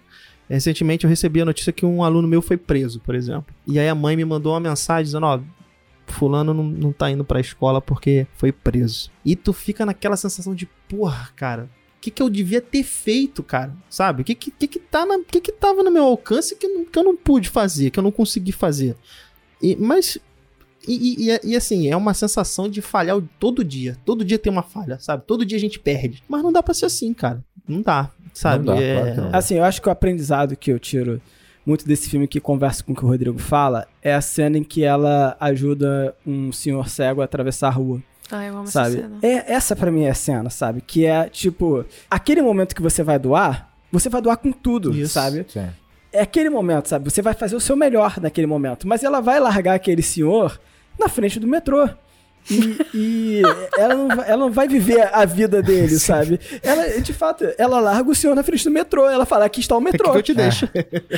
Eu fiquei um pouco desesperada nesse momento. Eu falei, nossa, ela, tipo, entregou, né, pra Deus. Agora você se vira. É, agora você encontra outra pessoa, por favor. Ela vai fazer uma parte, mas vai fazer muito bem. Ela vai fazer com amor. Aquela parte que ela vai se dedicar a fazer, ela vai fazer com o máximo de amor possível, sabe? Então, eu acho que isso é que é bonito, sabe? As descrições que ela vai dar pro senhor são as descrições da forma que ela vê o mundo, sabe? E Do que é, relevante pra ela, né? com o maior sentimento que é que é relevante pra ela, exatamente, sabe? Tipo, então é isso que ela vai, ela isso que ela pode doar, é isso que ela vai doar e, e chega um limite e e ok, sabe? E se todos fizerem um pedacinho, sabe? Em algum momento aquele senhor, Ah. sabe? Tipo, vai ter sempre alguém ajudando Claro, ele, né? Claro, claro. Eu acho que esse é o ponto, sabe? Sim. É que no caso, por exemplo, do que o, do que o Daniel tava falando, do, do, que, do que mais eu poderia fazer, também tem a questão de que a vi- é a vida de cada um. A Amelie entregou a caixa pro, pro senhor lá no, no começo do filme. Mas dependia dele tomar a atitude de ir lá atrás da filha. Tipo, ela deu uma caixa de lembranças da vida dele. Esse estalo do caramba, antes que eu vá parar numa caixa, eu preciso me reconectar com a minha família. Isso foi um passo que ele deu. A Amelie não falou, olha, toma essa caixa agora, vai lá atrás da sua família, né? Eu, eu entendo super esse lance da frustração. Eu já tive uma situação com uma, com uma amiga que, nossa, eu tentei, ten- eu e várias pessoas em volta dela tentaram, tentaram, tentaram, mas a gente só vai até certo ponto. E não porque a gente largou a pessoa no metrô, mas porque é a vida do outro. Né? No caso Sim, do senhorzinho é, cego, realmente, né, poderia ter tido mais assistência. Deixar com segurança do metrô, pelo menos. Com guardinha do Mas, metrô ao em outros né? casos, né? Tipo, é a vida da pessoa. Então você pode dar um empurrãozinho, você, né, estende uma mão aqui e ali, e aí o resto é com a galera. Então eu acho que tudo, todas as outras coisas que a Meli faz, né? Que eu até acho muito interessante, por exemplo, o lance da Georgette com aquele cara stalker lá no, no, no café. Mega Ela ferrou a mulher. Ela ferrou a mulher, né? Aquele Ela homem é horroroso. Mas assim, a. A atitude dela eu acho muito interessante. Tipo, gente, é, Sim. tipo, ela, ela, ela jogou uma fake news aqui, jogou uma fake news ali. E, e as pessoas se, se olharam, se olharam de uma Deram outra match. forma. deu, um, deu um match melhor que o Tinder, entendeu? Então, é, é muito engraçado isso, que, tipo, você dá um empurrãozinho. E aí o resto tá nas mãos da, da pessoa, né? Tipo, a hora que eles entram lá no banheiro, poderia não ter acontecido nada. A Georgette Claro. poderia ter entrado, ai meu Deus, fica toda embaraçada E aí lá, aconteceu se limpa. tá- tudo, né? E- Exatamente. Só que aí, infelizmente, que foi até uma coisa que tava me incomodando, porque esse cara é simplesmente o homem mais escroto do universo. Vai escroto, porra. Bizarro. E aí o padrão foi se repetindo e eu falei, ah, pelo menos acho que o filme deixou claro pra mim, né, que é, a- a- essa utopia da, da Amélie não, não tava considerando esse fator, de que, na verdade, no final das contas, ele é um homem muito terrível e ele vai Ele é um repetir esse, esse padrão com todas as Sim. mulheres. Mas tirando essa parte, né, a intenção dela era boa e fazia muito sentido. Tipo, cara, desencana dessa aqui, olha essa moça aqui, a moça desencanou da, da, da, das doenças, não sei o quê, mas tem que ter essa atitude do outro. Então, eu acho que é um fardo muito grande a gente ficar carregando a responsabilidade até o fim, quando não é nossa. Tem que desapegar. É um exercício. É, é um exercício. Sim, sim. Não, eu falo isso, mas para mim também. sim, sim. E eu acho que tem um movimento que esse filme, ele realmente me chamou a atenção. Eu até comentei aqui em off, né? Já vi esse filme diversas vezes e as últimas vezes eu me emocionei demais. Porque eu acho que ele faz com que você. O Daniel comenta assim, ó. Esses personagens, né, de alguma maneira recebem a Amelie. A verdade é que a grande maioria das pessoas que estão ao nosso redor nos receberiam. A gente que não está atento a isso, uhum. né? A gente que está fechado a isso, né? É, é isso, a gente está fechado aos pedidos de socorros, sabe, aos pedidos de, de afeto. A gente está fechado, né, vivendo nossas vidas. Então, assim, é, esses pedidos estão lá o tempo inteiro. As portas e as janelas abertas estão abertas quase sempre. A gente que não está enxergando isso. Então, o filme me toca muito nesse aspecto, no sentido de que a Amelie Independente se é por conta de passividade ou não, porque no fundo ela fica na casa lá com a vizinha porque ela não consegue sair ali, a vizinha é muito espaçosa e consegue dominar o tempo dela. Mas de alguma forma ela tá lá. E não só ela tá lá, como ela está atenta ao outro, que é algo que nós não fazemos. Né? Quando a gente encontra, por exemplo, uma pessoa como aquela vizinha, a gente vai, cara, nossa, chata pra caralho. É a mesma história sempre. E você sai. E você não vai pescando o que ela está te colocando. Não só que serve para você, como pode servir também de alguma maneira de você se conectar com ela. A, a Amelie consegue ajudar os outros, e aí que para mim tá o grande ponto, porque ela está atenta aos outros. Você só consegue ajudar os outros de alguma forma, ajudar, ou compartilhar, ou dividir, seja lá o que for, quando você está de fato atento ao outro. E atento é atencioso, ouvir o que o outro está falando, né? De fato, né? Então, para mim, isso é um ponto realmente muito importante, porque acaba gerando, pelo menos para mim gerou muito, uma reflexão, né? Quando você começa a tentar ficar, ficar mais atento ao outro e você vai entendendo as contradições dele, as complexidades, onde, pô, onde, pô, onde é que ele tá sofrendo, você vai entendendo o sofrimento dele, você vai acabar olhando para si. Porque você vai, mas você vai olhar para si não com vaidade e arrogância, você vai olhar assim, caraca, eu tenho essa porra aí. E aí é um processo também de realmente você começar a amadurecer sabe, nesse processo, né? É, então, assim, eu acho que acaba que a, a Amelie também entra nesse processo por isso, muito por isso, né? E aí o velho, o velho do, do, do, artista lá, ele é uma, uma peça... Eu adoro ele. Olha como ele é fantástico, mas se ela não estivesse aberta a essa, essa porta dele, a gente, a gente não tem acesso a, a milhão desses velhos aí. Porque a gente tá fechado a eles. Ir lá entregar alguma coisa para ele, oferecer, poder comprar alguma coisa para ele porque ele não pode sair de casa, poucos fazem. E aí você não percebe o quanto você está perdendo também. A gente não percebe muito isso, né? Ah, essa pessoa é chata pra caralho, meu irmão. Tipo assim, nossa, mas não dá, não sei o que, mesmo papo sempre.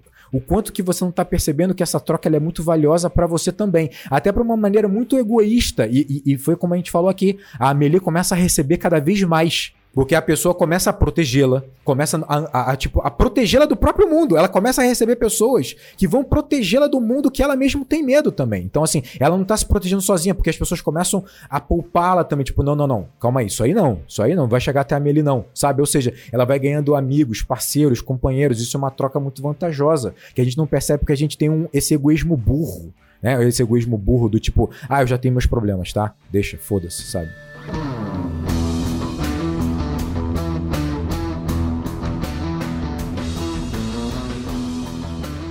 Eu acho muito foda o Raymond Tufael, porque eu acho que ele e a Amelie eles são muito parecidos, né, num aspecto, né? Eles são, eles estão atentos ao mundo, eles são observadores, né? São dois personagens que estão ali sempre observando as pessoas. E você vê que a Amelie com a introspecção dela, né? Ao mesmo tempo que ela descobre o quanto ela pode impactar na vida das pessoas, ela não tá impactando a própria vida dela, né? Ela não tá fazendo as, as mudanças na vida dela. E ele, tão observador quanto ela, né? Que sabe que sabe um monte de coisa sobre as pessoas que estão ao redor, as pessoas que moraram lá, tanto que ele dá o nome do rapaz, né? E ela, ele sabia que ela estava procurando sim, esse rapaz sim, sim, e, e, que o nome estava errado. Ele, ele tá tão observador, né? E ao mesmo tempo ele pinta o mesmo quadro durante 20 anos. É uma metáfora perfeita da vida, né? Da vida, da vida de crescimento. É uma metáfora, né? né? A metáfora Você tá perfeita. preso a alguma coisa, né? Você tá preso a um, um, um, um momento na sua vida, sabe? Cara, você tá preso a você, cara. Você tá preso a você, cara. Se você não for lapidar você, você vai lapidar quem? O outro? Não faz sentido, né? É. É, se você não for compreender você, você vai compreender quem, né? É, é- é foda. Metáfora foda do quadro do Renoir. E eu acho que essa metáfora ela vai ganhando camadas assim nesse filme, porque é um filme que ele. é, assim, já começa porque o, o- o quadro né, do, do Renoir, né? É, Renoir é- ele tá no movimento impressionista, né? E aí esse movimento, né, ele tem, ele tem algumas características que conversam muito com o filme, né? Que é não ter contornos definidos né, nas imagens, é você ter uma sobreposição de cores complementares para fazer efeito de luz, em vez de usar o degradê como era nos movimentos anteriores, né? Você usando camadas da mesma cor, né? Tons da mesma cor, não. Você usa o vermelho com azul para fazer contraste, né? E- O efeito da luz. E ele tem uma coisa também que conversa muito com esse filme, que é não misturar cores, né? Você trabalhar as cores nas suas formas mais puras e o que você mistura são pontos, né? Dessas cores na tela de forma a formar outra- outras cores. Então, assim, o movimento, além disso, o impressionismo também tem a, a questão do toque na tela, né? A, a tinta tem que fazer uma marca.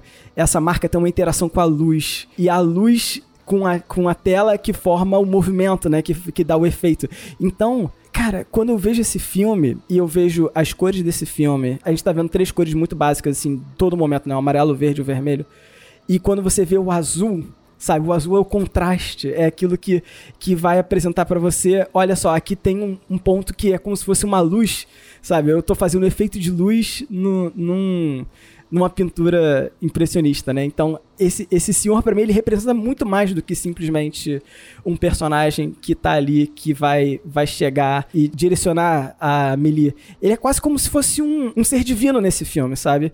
Que ele mesmo tem problemas, ele mesmo não consegue, ele tá estagnado, mas ele ele é quase um movimento no próprio filme, sabe? Como se ele desse vida àquele filme também, né? Quase como se talvez ele fosse o narrador, não sei, sabe? Tipo, embora o narrador esteja dentro da Amelie. E eu acho que a aproximação desses dois personagens, né? Eles estão ok, presos nessas caixas que eles mesmos se colocaram. E eles têm que sair, né, dessas caixas, né? Eles têm que conseguir vencer essas barreiras e, e conseguir, sabe, outras experiências. E é muito foda como você vê eles vencendo, sabe? A Amelie, tudo bem, a gente tem o arco dela, né, todo lá, do, da, da paixão dela, do, do amor com o Nino. Mas e o, e o artista? O artista, você percebe o arco dele quando ele pinta outro quadro no final, sabe? Sim, então isso é. é. memorável demais nesse filme pra mim, É sabe? foda. Tipo, ele conseguir avançar um estágio na vida dele e perceber que, tipo, ele não só foi um mentor que ele queria ser, sabe? Ele se deixou ser atingido também, sabe? Ele conseguiu modificar a própria vida. Cara, eu adoro esse personagem É foda, nesse filme. é. Delicado, né? Ele trocar de pintura. E é rápido demais, né? E o outro personagem que eu gosto, assim, e eu queria citar é o pai da Melie, sabe? Tipo, o pai da Melie é um personagem fantástico pra mim. Porque ele é aquele, aquele personagem que não soube lidar com o luto, sabe? A mãe. Ah, tem aqui, calma aí. A mãe da Melie morre de uma forma terrível. Terrível. E como aceitar isso, sabe? E a conexão que a Melie cria entre os dois já, já mostra algum. já traz uma, uma ideia de tipo quanto eles eram conectados, sabe? Eles tinham talvez a mesma mania, mas eles se complementavam de alguma forma. O fato dele colocar o, o, o anão de jardim né, em cima do mausoléu da, da esposa e ele perceber que, tipo, é quase como se fosse o espírito da esposa guiando ele na vida, sabe? Pô, você tem que sair daí, você, tem, você tá estagnado, você tem que procurar novos ares, você tem que viajar. Nossa, cara, é fantástico, assim. Então, ele passa muito rápido e ele é tão complexo, sabe? As dores são tão reais, assim, sabe? Na- mesmo sendo apresentados nessa fantasia, que eu acho. Eu acho inimaginável esse filme. Assim, chega a ser. Chega a me surpreender de uma forma absurda. Assim, eu acho ele foda porque, tipo assim, mostra o quanto a vida é complicada. E o quanto é complexo realmente. Porque, se você quiser, vamos fazer um exercício aqui. Uma dica que os- o filme nos dá. Mas assim, a gente, a gente pode imaginar que talvez o pai tenha uma relação com a esposa semelhante com a que ele tem com a Amelie, né? Um, certo distanciamento, uma dificuldade de demonstrar afeto, de oferecer afeto, né? E aí, quando a mãe, a esposa, morre desse jeito tão, tão inesperado e, e tão, e- e tão trágico, né? É, é difícil você não No momento que imaginar. eles faziam planos, É. né? No momento que eles faziam planos, talvez, e talvez naquele momento em que talvez ele já estivesse projetando algumas coisas, tipo assim, eu acho que agora a gente vai poder ter esses momentos que a gente não tinha. Porque, no fundo, né, é, vamos ser franco, ele não vai na- racionalizar que ele, assim, eu não dou afeto pra minha esposa, eu preciso resolver isso. Claro que não. É, tanto é que ele coloca na- na- nas costas da Amelie muito dessa culpa do que vai acontecer. Mas talvez na cabeça dele ele fala assim: talvez a gente esteja próximo de um novo momento em que finalmente eu vou poder ter um casamento, sabe? A gente poder fazer nossas viagens e tal. E ela morre. E é difícil você não imaginar que pra ele ter esse rompimento tão severo assim, tem a ver com amor, óbvio, né? Mas tem a ver talvez com culpa também. Né? E aí você percebe que a culpa talvez seja tão dilacerante pra ele, dessa falta desse conexão que ele não criou, com a falta do afeto, que ele vai jogar essa culpa pra uma outra pessoa, de tão pesado que ela é, essa culpa, ele vai dividir com a Amelie. Então ele fala com a Amelie: "Vo- a sua doença fez com que a gente não pudesse ter a vida que a gente projetava ter, ter, ter feito as viagens que a gente poderia ter feito, né? E aí você percebe, olha isso, né? É, ainda que não seja necessariamente isso que eu tô contando, mas isso é possível, olha como isso vai estabelecer um caminho pra Amelie tão difícil. Tão complicado. E a vida é isso, cara. A vida, no fundo, é isso. A gente vai compartilhando momentos bons, mas culpa também.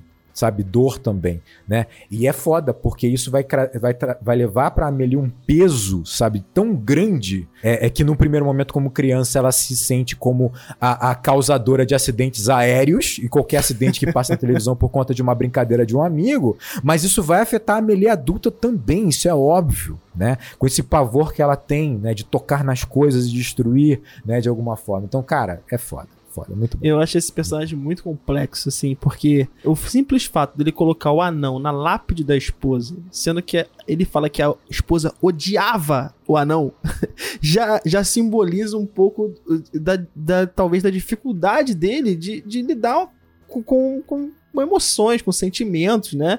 É, para ele é, é incrível colocar o, o, o anão na lápide da esposa, é algo incrível mas talvez a esposa não gostasse, né? Não, não, não preferisse que não tivesse. É esse tipo de, de falta de, Sensibilidade. de, de sensibilidade, é, isso aí, essa, essa sensibilidade é pra mim o que, que chama mais atenção nesse personagem, assim. Ele é muito complexo, ele tem muita culpa e ele joga, como você colocou, toda essa, ou boa parte dessa culpa na Amelie. E aí que eu digo que, assim, a Amelie, ela, ela tá num outro local, assim, ela é, porque a gente de certa forma, a gente é resultado dessas relações dos nossos pais. Né? Os nossos pais colocam muita coisa na gente. É, uns mais, outros menos. Mas essa culpa toda, ela tem resultados muito, muito é, negativos, vamos dizer assim. E a Amelie mata isso no peito de uma forma que Não é mata, conto de fadas. mata, É conto de mata. fadas, cara. Olha só, olha como é que é conto de fadas. Ela manda o anão pra sete locais diferentes. São sete anões, cara. São sete anões que estão na, na geladeira, sabe? Sim, ela sim, é a, sim. ela é a. É como a ela tá Neve interpretando do tudo isso. É, Exatamente. então, ela tá interpretando, filtrando tudo isso com, essa surre... com esse surrealismo. E é por isso que ela é muito diferenciada nesse sentido. E, e realmente eu, eu continuo enxergando ela como uma, uma força, assim. Tem é, gente que vai não- usar o álcool, tem gente que vai usar drogas. Não, eu não vejo isso como algo ruim. Não, não- não vejo isso como algo negativo. Não necessariamente filme, é. não. Não necessariamente É, eu vejo isso como uma linguagem, realmente. Ela, ela tá matando no peito e transformando essa, essa, essa- esse peso, essa carga toda, da maneira como ela pode, né? E, e que bom que surte um bom efeito no final, né? É, mas é, é muito. É, é- é um, um humor muito peculiar, cara, que assim, é muito difícil eu, eu, eu rir com, com algumas coisas. É, tem que ser uma coisa tão ruim como uma família do bagulho, que é uma coisa que, assim, tá num outro tópico, num outro ponto. É, e aqui, cara, esse humor é tão subjetivo, assim, é tão peculiar que, que me agrada muito também. E esse personagem, ele é a válvula disso, de certa forma, né? O pai da Amelie. E é como se a Amelie, mesmo com o jeito dela, que ela não tá exatamente lidando com as coisas, mas de certa forma é como se ela estivesse quebrando esse ciclo da família dela, né? Porque é, a gente não vê o- a família, a gente não vê os pais dos pais dela, mas muito provavelmente eles não tiraram do, do além, né? Essa forma Sim. de lidar, essa forma de se relacionar, essa forma de lidar com os sentimentos. Então, muito provavelmente é uma coisa, né, de, de gerações e gerações, e mesmo a Amelie não sendo a pessoa mais extrovertida do mundo, enfim, ela tá quebrando o ciclo do jeito que ela encontrou, né? Até que no final do filme ela realmente quebra de vez, ela muda o caminho, mas todo mundo acaba mudando também, né? O pai vai lá, Sim. pega a malinha dele, vai fazer uma viagem e tal, mas isso tudo precisou ter essa, essa mudança, porque eu acho que a gente naturaliza tanto essas heranças que a gente vai recebendo, né, das nossas famílias, do que a gente aprende da vida, do que é a vida, do que são relações humanas, do que é socializar, que a gente não questiona, né, a gente só reproduz. E aí vai indo, e vai indo, e vai indo. E é uma coisa que eu acho que a gente tá vendo muito mais agora, né, no audiovisual, essa é, história sobre trauma geracional, né? Tipo, o Tudo em Todo Lugar ao mesmo tempo, ou é, Red, Crescer é uma Fera, que eu amo de paixão. É, verdade, é, muito verdade. bom. Mas É. a Amelie, do jeitinho dela ali, eu acho que tem um pouco essa mensagem também, tipo, de quebrar ciclos, né? De, de fazer uma mudança efetiva, né? Fazer algum movimento, não só deixar a vida ir te levando, né? Do jeito que sempre foi. É, não, eu concordo total. E, e acho que assim, porque no geral a gente vai ver dois movimentos, né, em relação a isso, quando você tem essa herança, todos nós temos, né? Ou você, de fato, você a mantém de uma forma muito passiva, né, como se aquilo ali te definisse por completo, né? Ninguém tá preparado para lidar com isso, é por isso que, obviamente, a gente tem que ter acompanhamento, né, psicológico, é obviamente. Mas ou então você tem, acaba rejeitando tudo isso. Como se isso que me traz sofrimento, isso, é, isso, isso por completo é o mal, sabe? É, e aí você rejeita tudo, até a fonte. É obviamente não tô falando aqui de relações que são. é, não tô colocando no patamar gigante que você tem aqui abusos absurdos, gente. Eu tô colocando no ponto de que muitas vezes você está rejeitando relações, ou com amigos, ou com familiares, porque dali vem uma fonte de sofrimento, né? É, que muitas vezes não vem com esse mal, com essa intenção, mas você rejeita por completo e rompe por completo. E aí, quando você rompe por completo, gera-se a mudança, é um ponto a se pensar. E que eu acho que a Amelie tá tocando um pouco nessa. Porque ela está aberta de alguma maneira a estar do lado do pai. Sabe? Isso é Sim. inegável. Claro que ela sofre. Claro que dói quando ela fala, ela fala um absurdo pra testar o pai o pai ignorou o que ela falou. Óbvio.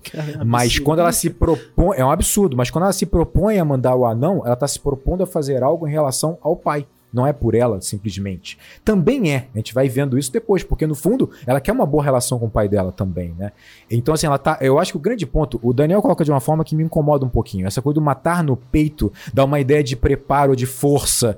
E eu não acho que é isso. É que ela, quando, eu, quando eu digo que ela mata no peito, é que, assim, comparado com. E eu, de novo, ref- reforço. Eu, eu aceito isso muito no filme porque eu- tá nítido que é uma fábula. É né? porque é Porque é fantástico, fantástico. né? É. E a habilidade dela de lidar com isso, ainda que tenha todos os percalços. na cabeça é dela. Ela, ela tá na é cabeça fantástica, dela, sim. né? É, eu tô fazendo um comparativo aqui, até de certa forma injusto, com uma realidade que não é o propósito do filme. Não, não- não é sim, esse o ponto. Sim, sim, sim. Por sim, isso sim. que eu falei, ela mata no peito isso que é ela. Ela lida com isso de maneira muito melhor do que nós, meros seres humanos, né? Então, É que assim, tu- tudo que a gente tá conversando aqui, né, que vocês estão trazendo, é uma leitura muito, muito aprofundada. Do- mas do que a gente vê no, no filme, não é como se também a vida da Meli fosse, meu Deus, Ah, péssima, sim, terrível, tipo...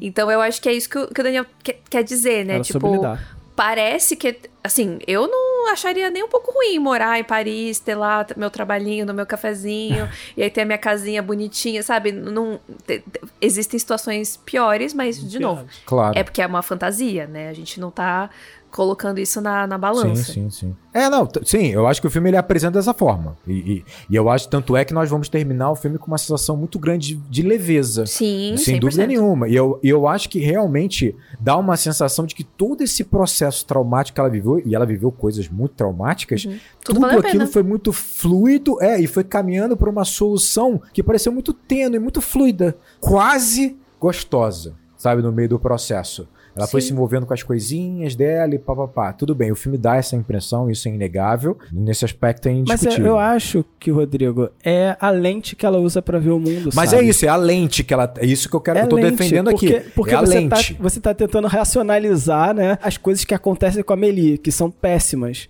Mas a lente que ela usa pra ver o mundo não permite ela ver dessa forma. Então, Então, ela, de fato, ela ma- reage bem. Mas o que eu tô debatendo é tipo assim, é considerar que essa lente é matar no peito, saca? Tipo assim, é só isso que eu tô Não, é. debatendo. Eu, eu concordo que é uma lente que, entre aspas, atenua. Atenua. Ou pelo menos apare, pa- aparenta atenuar pra ela o processo. Sim, A gente não sabe, por exemplo, se a gente for pensar de uma coisa real, vamos pensar uma coisa real, uma pessoa.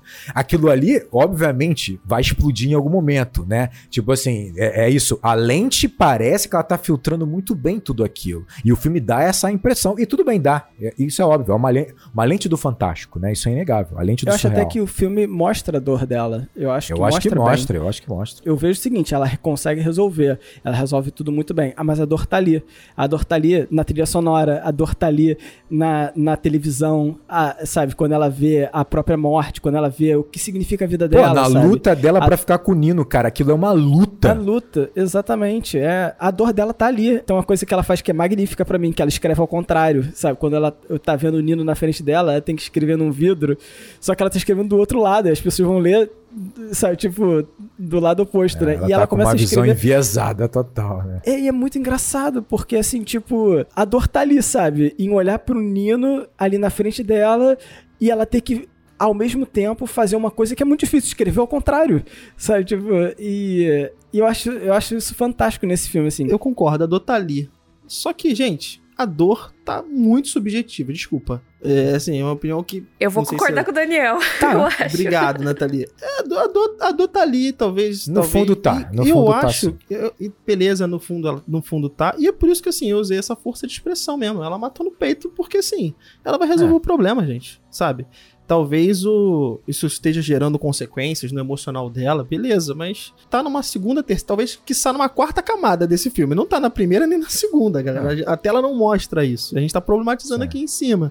Não, é, que eu acho que tem uma certa eu entendo sensibilidade. ela- sim, eu entendo que exista uma trilha sonora vá passar es- esse sentimento. Eu, eu consigo perceber Uma isso, melancolia, uma melancolia. né? Mas ainda assim, eu, eu acho que, mesmo com essa carga, eu acho que ela resolve o problema bem, porque é uma fábula, Resolve. gente. É isso. Ela enxerga É uma dessa fábula, forma. sim, sim, ela sim. vê a pessoa em coma e a pessoa decidiu dormir pra sempre, gente. É, é, é o que o Fábio falou, é a forma lente. dela dela enxergar É, o mas- mundo. É a lente. É, mas, isso mas é isso, eu acho, por exemplo, a cena que a Nathalie mencionou, que é a cena em que ela, ela, ela começa a imaginar o Nino ir comprando fermento.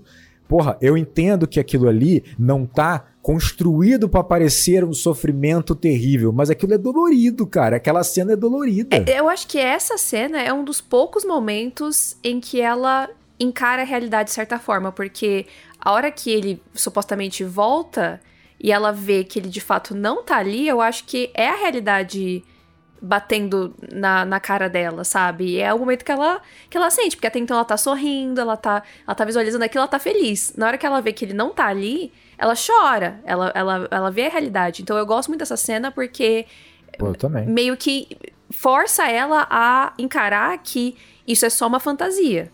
Enquanto que tudo que ela tava fazendo, tudo era isso, ah, porque a lente da vida dela, tudo certo, tá tudo certo, tá tudo certo. Até o momento que fala, olha, então, essa lente não vai fazer ele se materializar aqui na tua frente.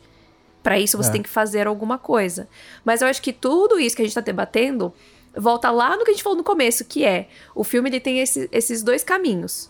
Ou ele vai ser uma fábula que a pessoa pode assistir e não ler nada além daquilo, É. ou você vai muito fundo. E lembrando, vocês já assistiram o filme 500 mil vezes. O Fábio tá É, com sim, 100%, sim, sim. 200% enviesado aqui, sabe? Então, é óbvio que vocês vão Certo. trazer É muitos e muitos e muitos significados, mas é, eu acho que o filme, ele Obviamente ele permite isso, toda obra vai permitir isso, mas o que ele mostra, o que ele transparece, acaba ficando muito mais é, utópico, né? Muito Leve, mais né? positivo, muito mais leve. E aí eu acho que causa esse sentimento. Pra nós, é, eu acho que eu e o Daniel somos mais rústicos aqui, né? E, Somos então rústicos. pra gente acaba ficando tipo, ah, tá, tá, tá leve demais, né? Não, não tá Sim, sim, real sim. o suficiente, né? Então, mas eu acho que eu acho que ambos, é, ambos os lados aqui estão certos até certo ponto. É, eu, eu acho que o filme ele abarca isso, isso bem, esse- esse- esses dois. Porque ele dá. Ele vai te dando essas dicas, né? Dessa complexidade sem trabalhar ela de fato. Isso é inegável. Sem trabalhar com toda a profundidade. Meio jogado, e aí você faz o que você- quiser com isso. É, exato. Ele, vai, ele, ele tem o cuidado de te oferecer as peças para esse quebra-cabeça que ele não vai te dar completo. Mas são peças muito bem escolhidas. Eu acho que isso é um ponto. São peças muito bem escolhidas, né? Eu estou trabalhando aqui no fundo um romance que vai terminar com um- uma grande realização de amor aqui. Parece que dali pra frente tudo vai dar certo. E de fato, isso é um- uma fábula, é assim, né? Mas ele te dá peças, né? Tipo assim, a forma como a mãe morre, que é trágica, né? A maneira como ela vai ficar isolada, né? Tipo, a maneira como ele vai, ela vai conduzindo a partir dali, mas sim, sem dúvida nenhuma. E aí, pra mim, tem um ponto muito engraçado. Olha isso. Um filme que tem conflitos, mas esses conflitos não são gerados por ninguém. Não há um antagonista claro aqui. A gente fala, não, o dono da. Não, não. Quem gera o conflito é a Amelie. Quem gera as barreiras é a Amelie. É ela que cria todos os conflitos para ela durante todo esse processo até o final, né? É, o Nino tá disponível num nível assim, é só ir falar com ele, né? É, é, e isso é muito legal. Isso é muito legal, né? Então, assim, é isso. É, olha mais uma. é, não deixa de ser mais uma complexidade, mas tá dentro de uma camada que, que, que é incorporada nesse conto de fada que fica divertido de qualquer forma, sem dúvida nenhuma. E eu, eu concordo que é leve mesmo. Eu acho que eu busco isso, sabe? Eu busco isso no- nesse personagem pela identificação, sabe? É, eu também. Ainda mais é, com essa comparação com, com, com o pintor dos ossos de É que vidro. me ofende, me ofende porque eu não mato no peito dessa forma que a Amelie faz, e aí acaba ofendendo. Você fala, não, não, dói mais, dói mais do que tá aparentando ali naquele filme ali que eu tô ligado, que eu tô ligado, sabe? É, não, eu, eu busco mesmo. E, e quando o, o pintor fala pra ela, né?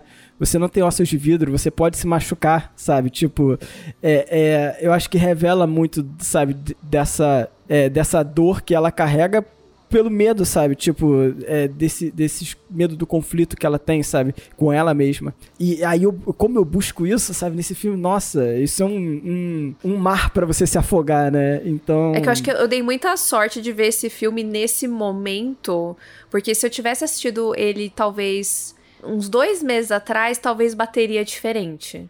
Porque eu sinto que eu tava num lugar meio levemente presa. E aí, é, sei lá, é, é, co- compartilhando aqui uma coisa super é, pessoal, mas tipo, eu decidi que eu vou fazer uma viagem ano que vem, que é uma coisa que eu quero fazer há muito, muito, muito tempo. E existe uma, uma barreira nisso, uma barreira que ninguém impôs. Foi 100% eu que, que impus pra mim mesma. Então, ter dado esse passo, obviamente, depois de alguns anos de, de terapia e tal, foi muito importante. Então, é, eu, eu saí do filme com a sensação de vamos viver, viver é irado, mas com a consciência muito tranquila de que eu tô fazendo um movimento pra isso. Mas talvez se fosse dois meses atrás, eu estaria me debulhando em lágrimas no final do filme, desesperada, arrancando os cabelos, né? Vai Sim, saber. Sim, sim, É, então eu acho que isso é, não, não vai ter como, né? A- a- o, o momento que a gente tá ali na vida vai influenciar 200% como a gente vai é, interpretar Vai. aquilo ali, né? E uma coisa a Millie tem também.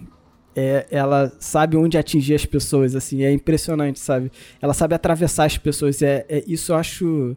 Porque a, a ideia do anão, a ideia de pe- pegar o anão e, e, e tirar fotos com ele ao longo do mundo, né? Como vocês citaram, né? O Daniel citou. Caraca, como isso atravessa o pai dela de uma forma que as frases que ela fala não atravessam, por mais absurdas Uhum. que sejam. Mas o anão tirando foto ao anão longo pegou. do mundo. Então, Não compreendo. eu acho, isso, não eu acho isso magnífico nesse filme. É, e ele não compreendo. Ele não Muito compreende, foda, não exatamente. compreendo. E ele já vai pegando, já tá esperando as fotografias, ele já recebe a fotografia já com aquela sensação tipo, isso não vai me ajudar a compreender. Não importa mais mandar essas fotografias, né? Muito foda. E acho muito foda, Nathalie. Acho muito foda você falar, cara, o quanto o momento de fato é, muda a percepção, né? Porque é isso, né? É, é uma interação mesmo que a gente vai ter com, com a obra, sabe? Uma obra que ela é tão delicada nesse, nesse aspecto, sabe?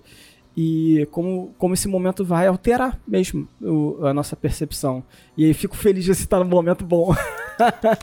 Uma Porque vez na obra vida, foi né? É isso aí, que bom, que bom. Mas isso é total, né? Porque assim, você, você vai olhar pra detalhes, assim, com a Amelie, né, do filme, com que, com que você está se identificando, né? Uhum. E, e você vai encontrar sinais ali que você também está se identificando. E muitas vezes os sinais podem estar ou não no filme diretamente, né? Às vezes está indiretamente, conscientemente, o artista colocou lá sem perceber.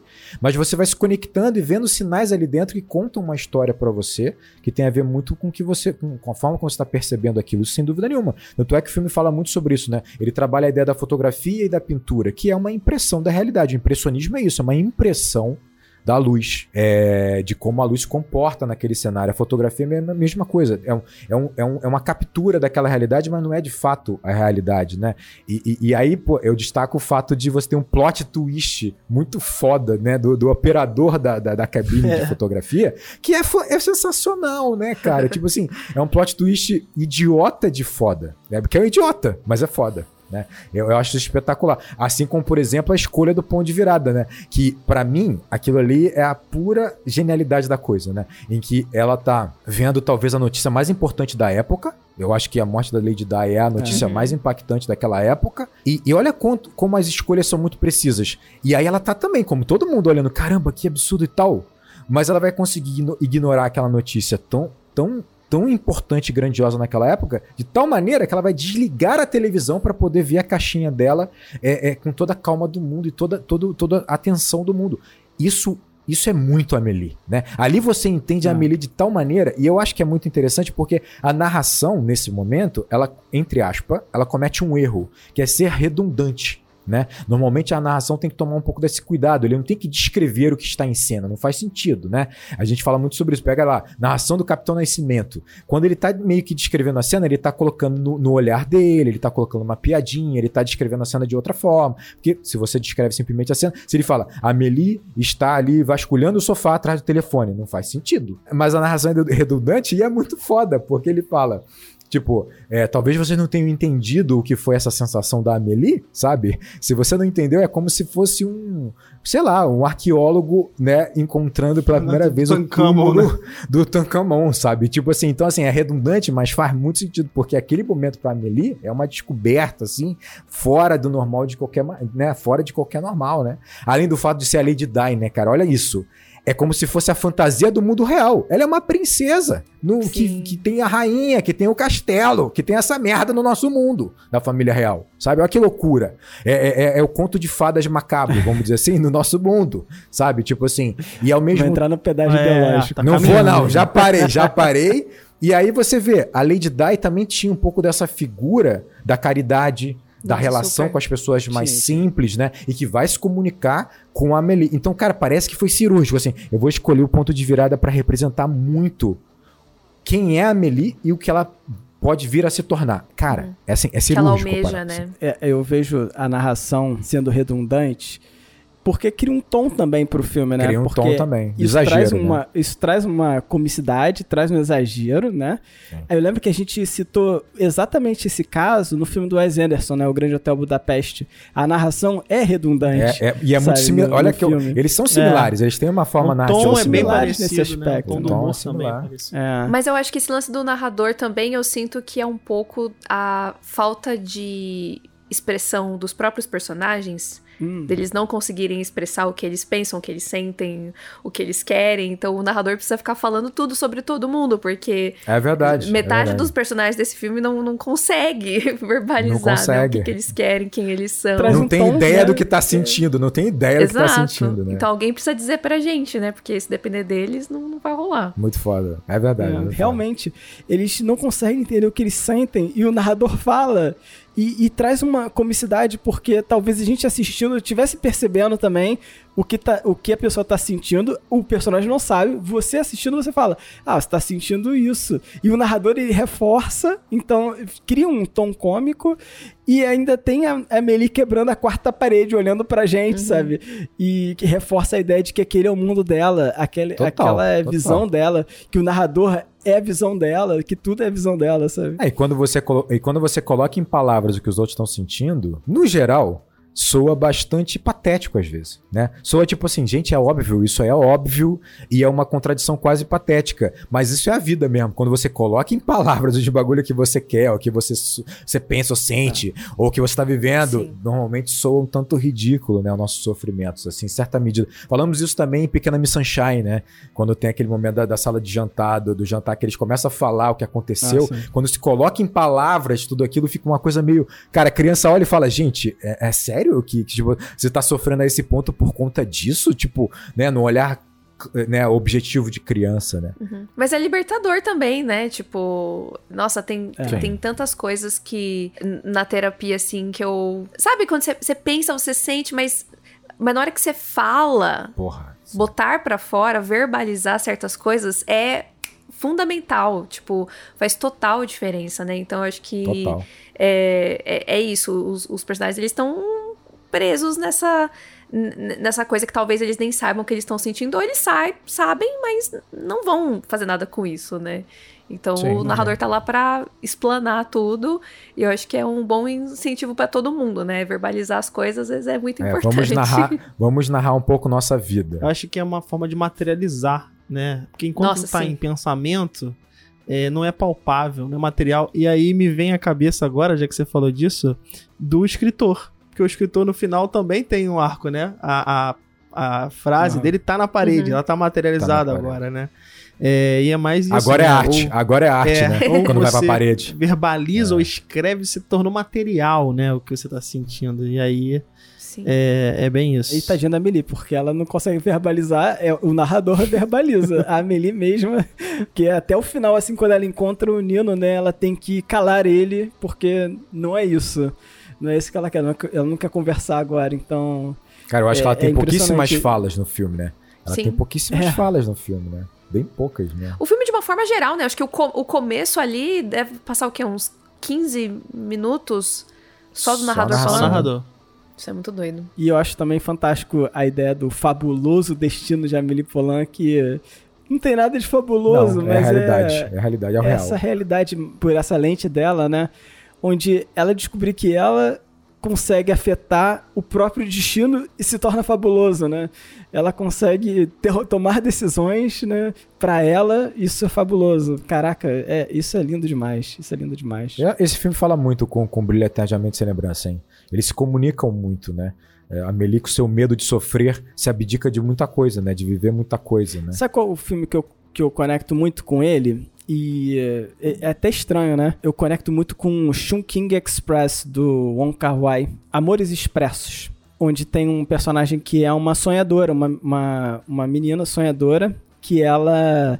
Ela sonha em viajar o mundo, ela sonha em ir pra Califórnia e, e ela tem um, uma fera, assim, né? Que é um, um policial de trânsito, né? Um guarda de trânsito, assim. E aí ela rouba uma, a, a chave dele pra entrar no apartamento e ir ajudando ele.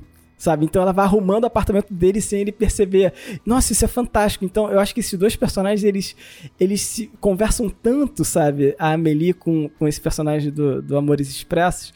E, e ao mesmo tempo, é, dá, tem aquela, aquela ideia, porque o Wong Kar Wai também trabalha com uma fotografia que ela é muito estilizada, muito puxando pro verde, né? Então, eu, pô, os dois filmes se conectam muito pra É mim, verdade, assim, tem- faz sentido, faz sentido. Os, os personagens são meio peculiares, né? Da sua maneira, né? É. Tem um pequeno universo criado por ele, né? É maneiro, faz sentido. E galera, muito obrigado por ouvir esse programa até aqui. Conversa com a gente nas nossas mídias sociais. Então a gente tem o Instagram, onde o Daniel tá lá fazendo altas postagens, Altas, um altas. alto altíssimo, Altíssimo engajamento. nível. Daniel, Né? Daniel tá que tá. Eu marco, Valeu, eu marco até outras pessoas que não participam deste podcast para no post. Ah. Então vai lá em arroba enquadrando underline oficial. E você vai lá também no nosso Twitter em arroba enquadrando underline. Conversa com a gente diretamente lá. Acessa a gente nos nossos perfis pessoais. Segue a Nathalie. Vai lá, acessa o Tênis Verde, ouve o Tênis Verde. E muito obrigado por ouvir o Enquadrando. Divulgue o Enquadrando, apoie o Enquadrando se puder. E se não puder, apoie um produtor de conteúdo independente. Isso aí. Seja quem for, né? Dê essa força aí. É isso aí. Então, galera, muito obrigado. Um grande Abraço. abraço. E bons filmes.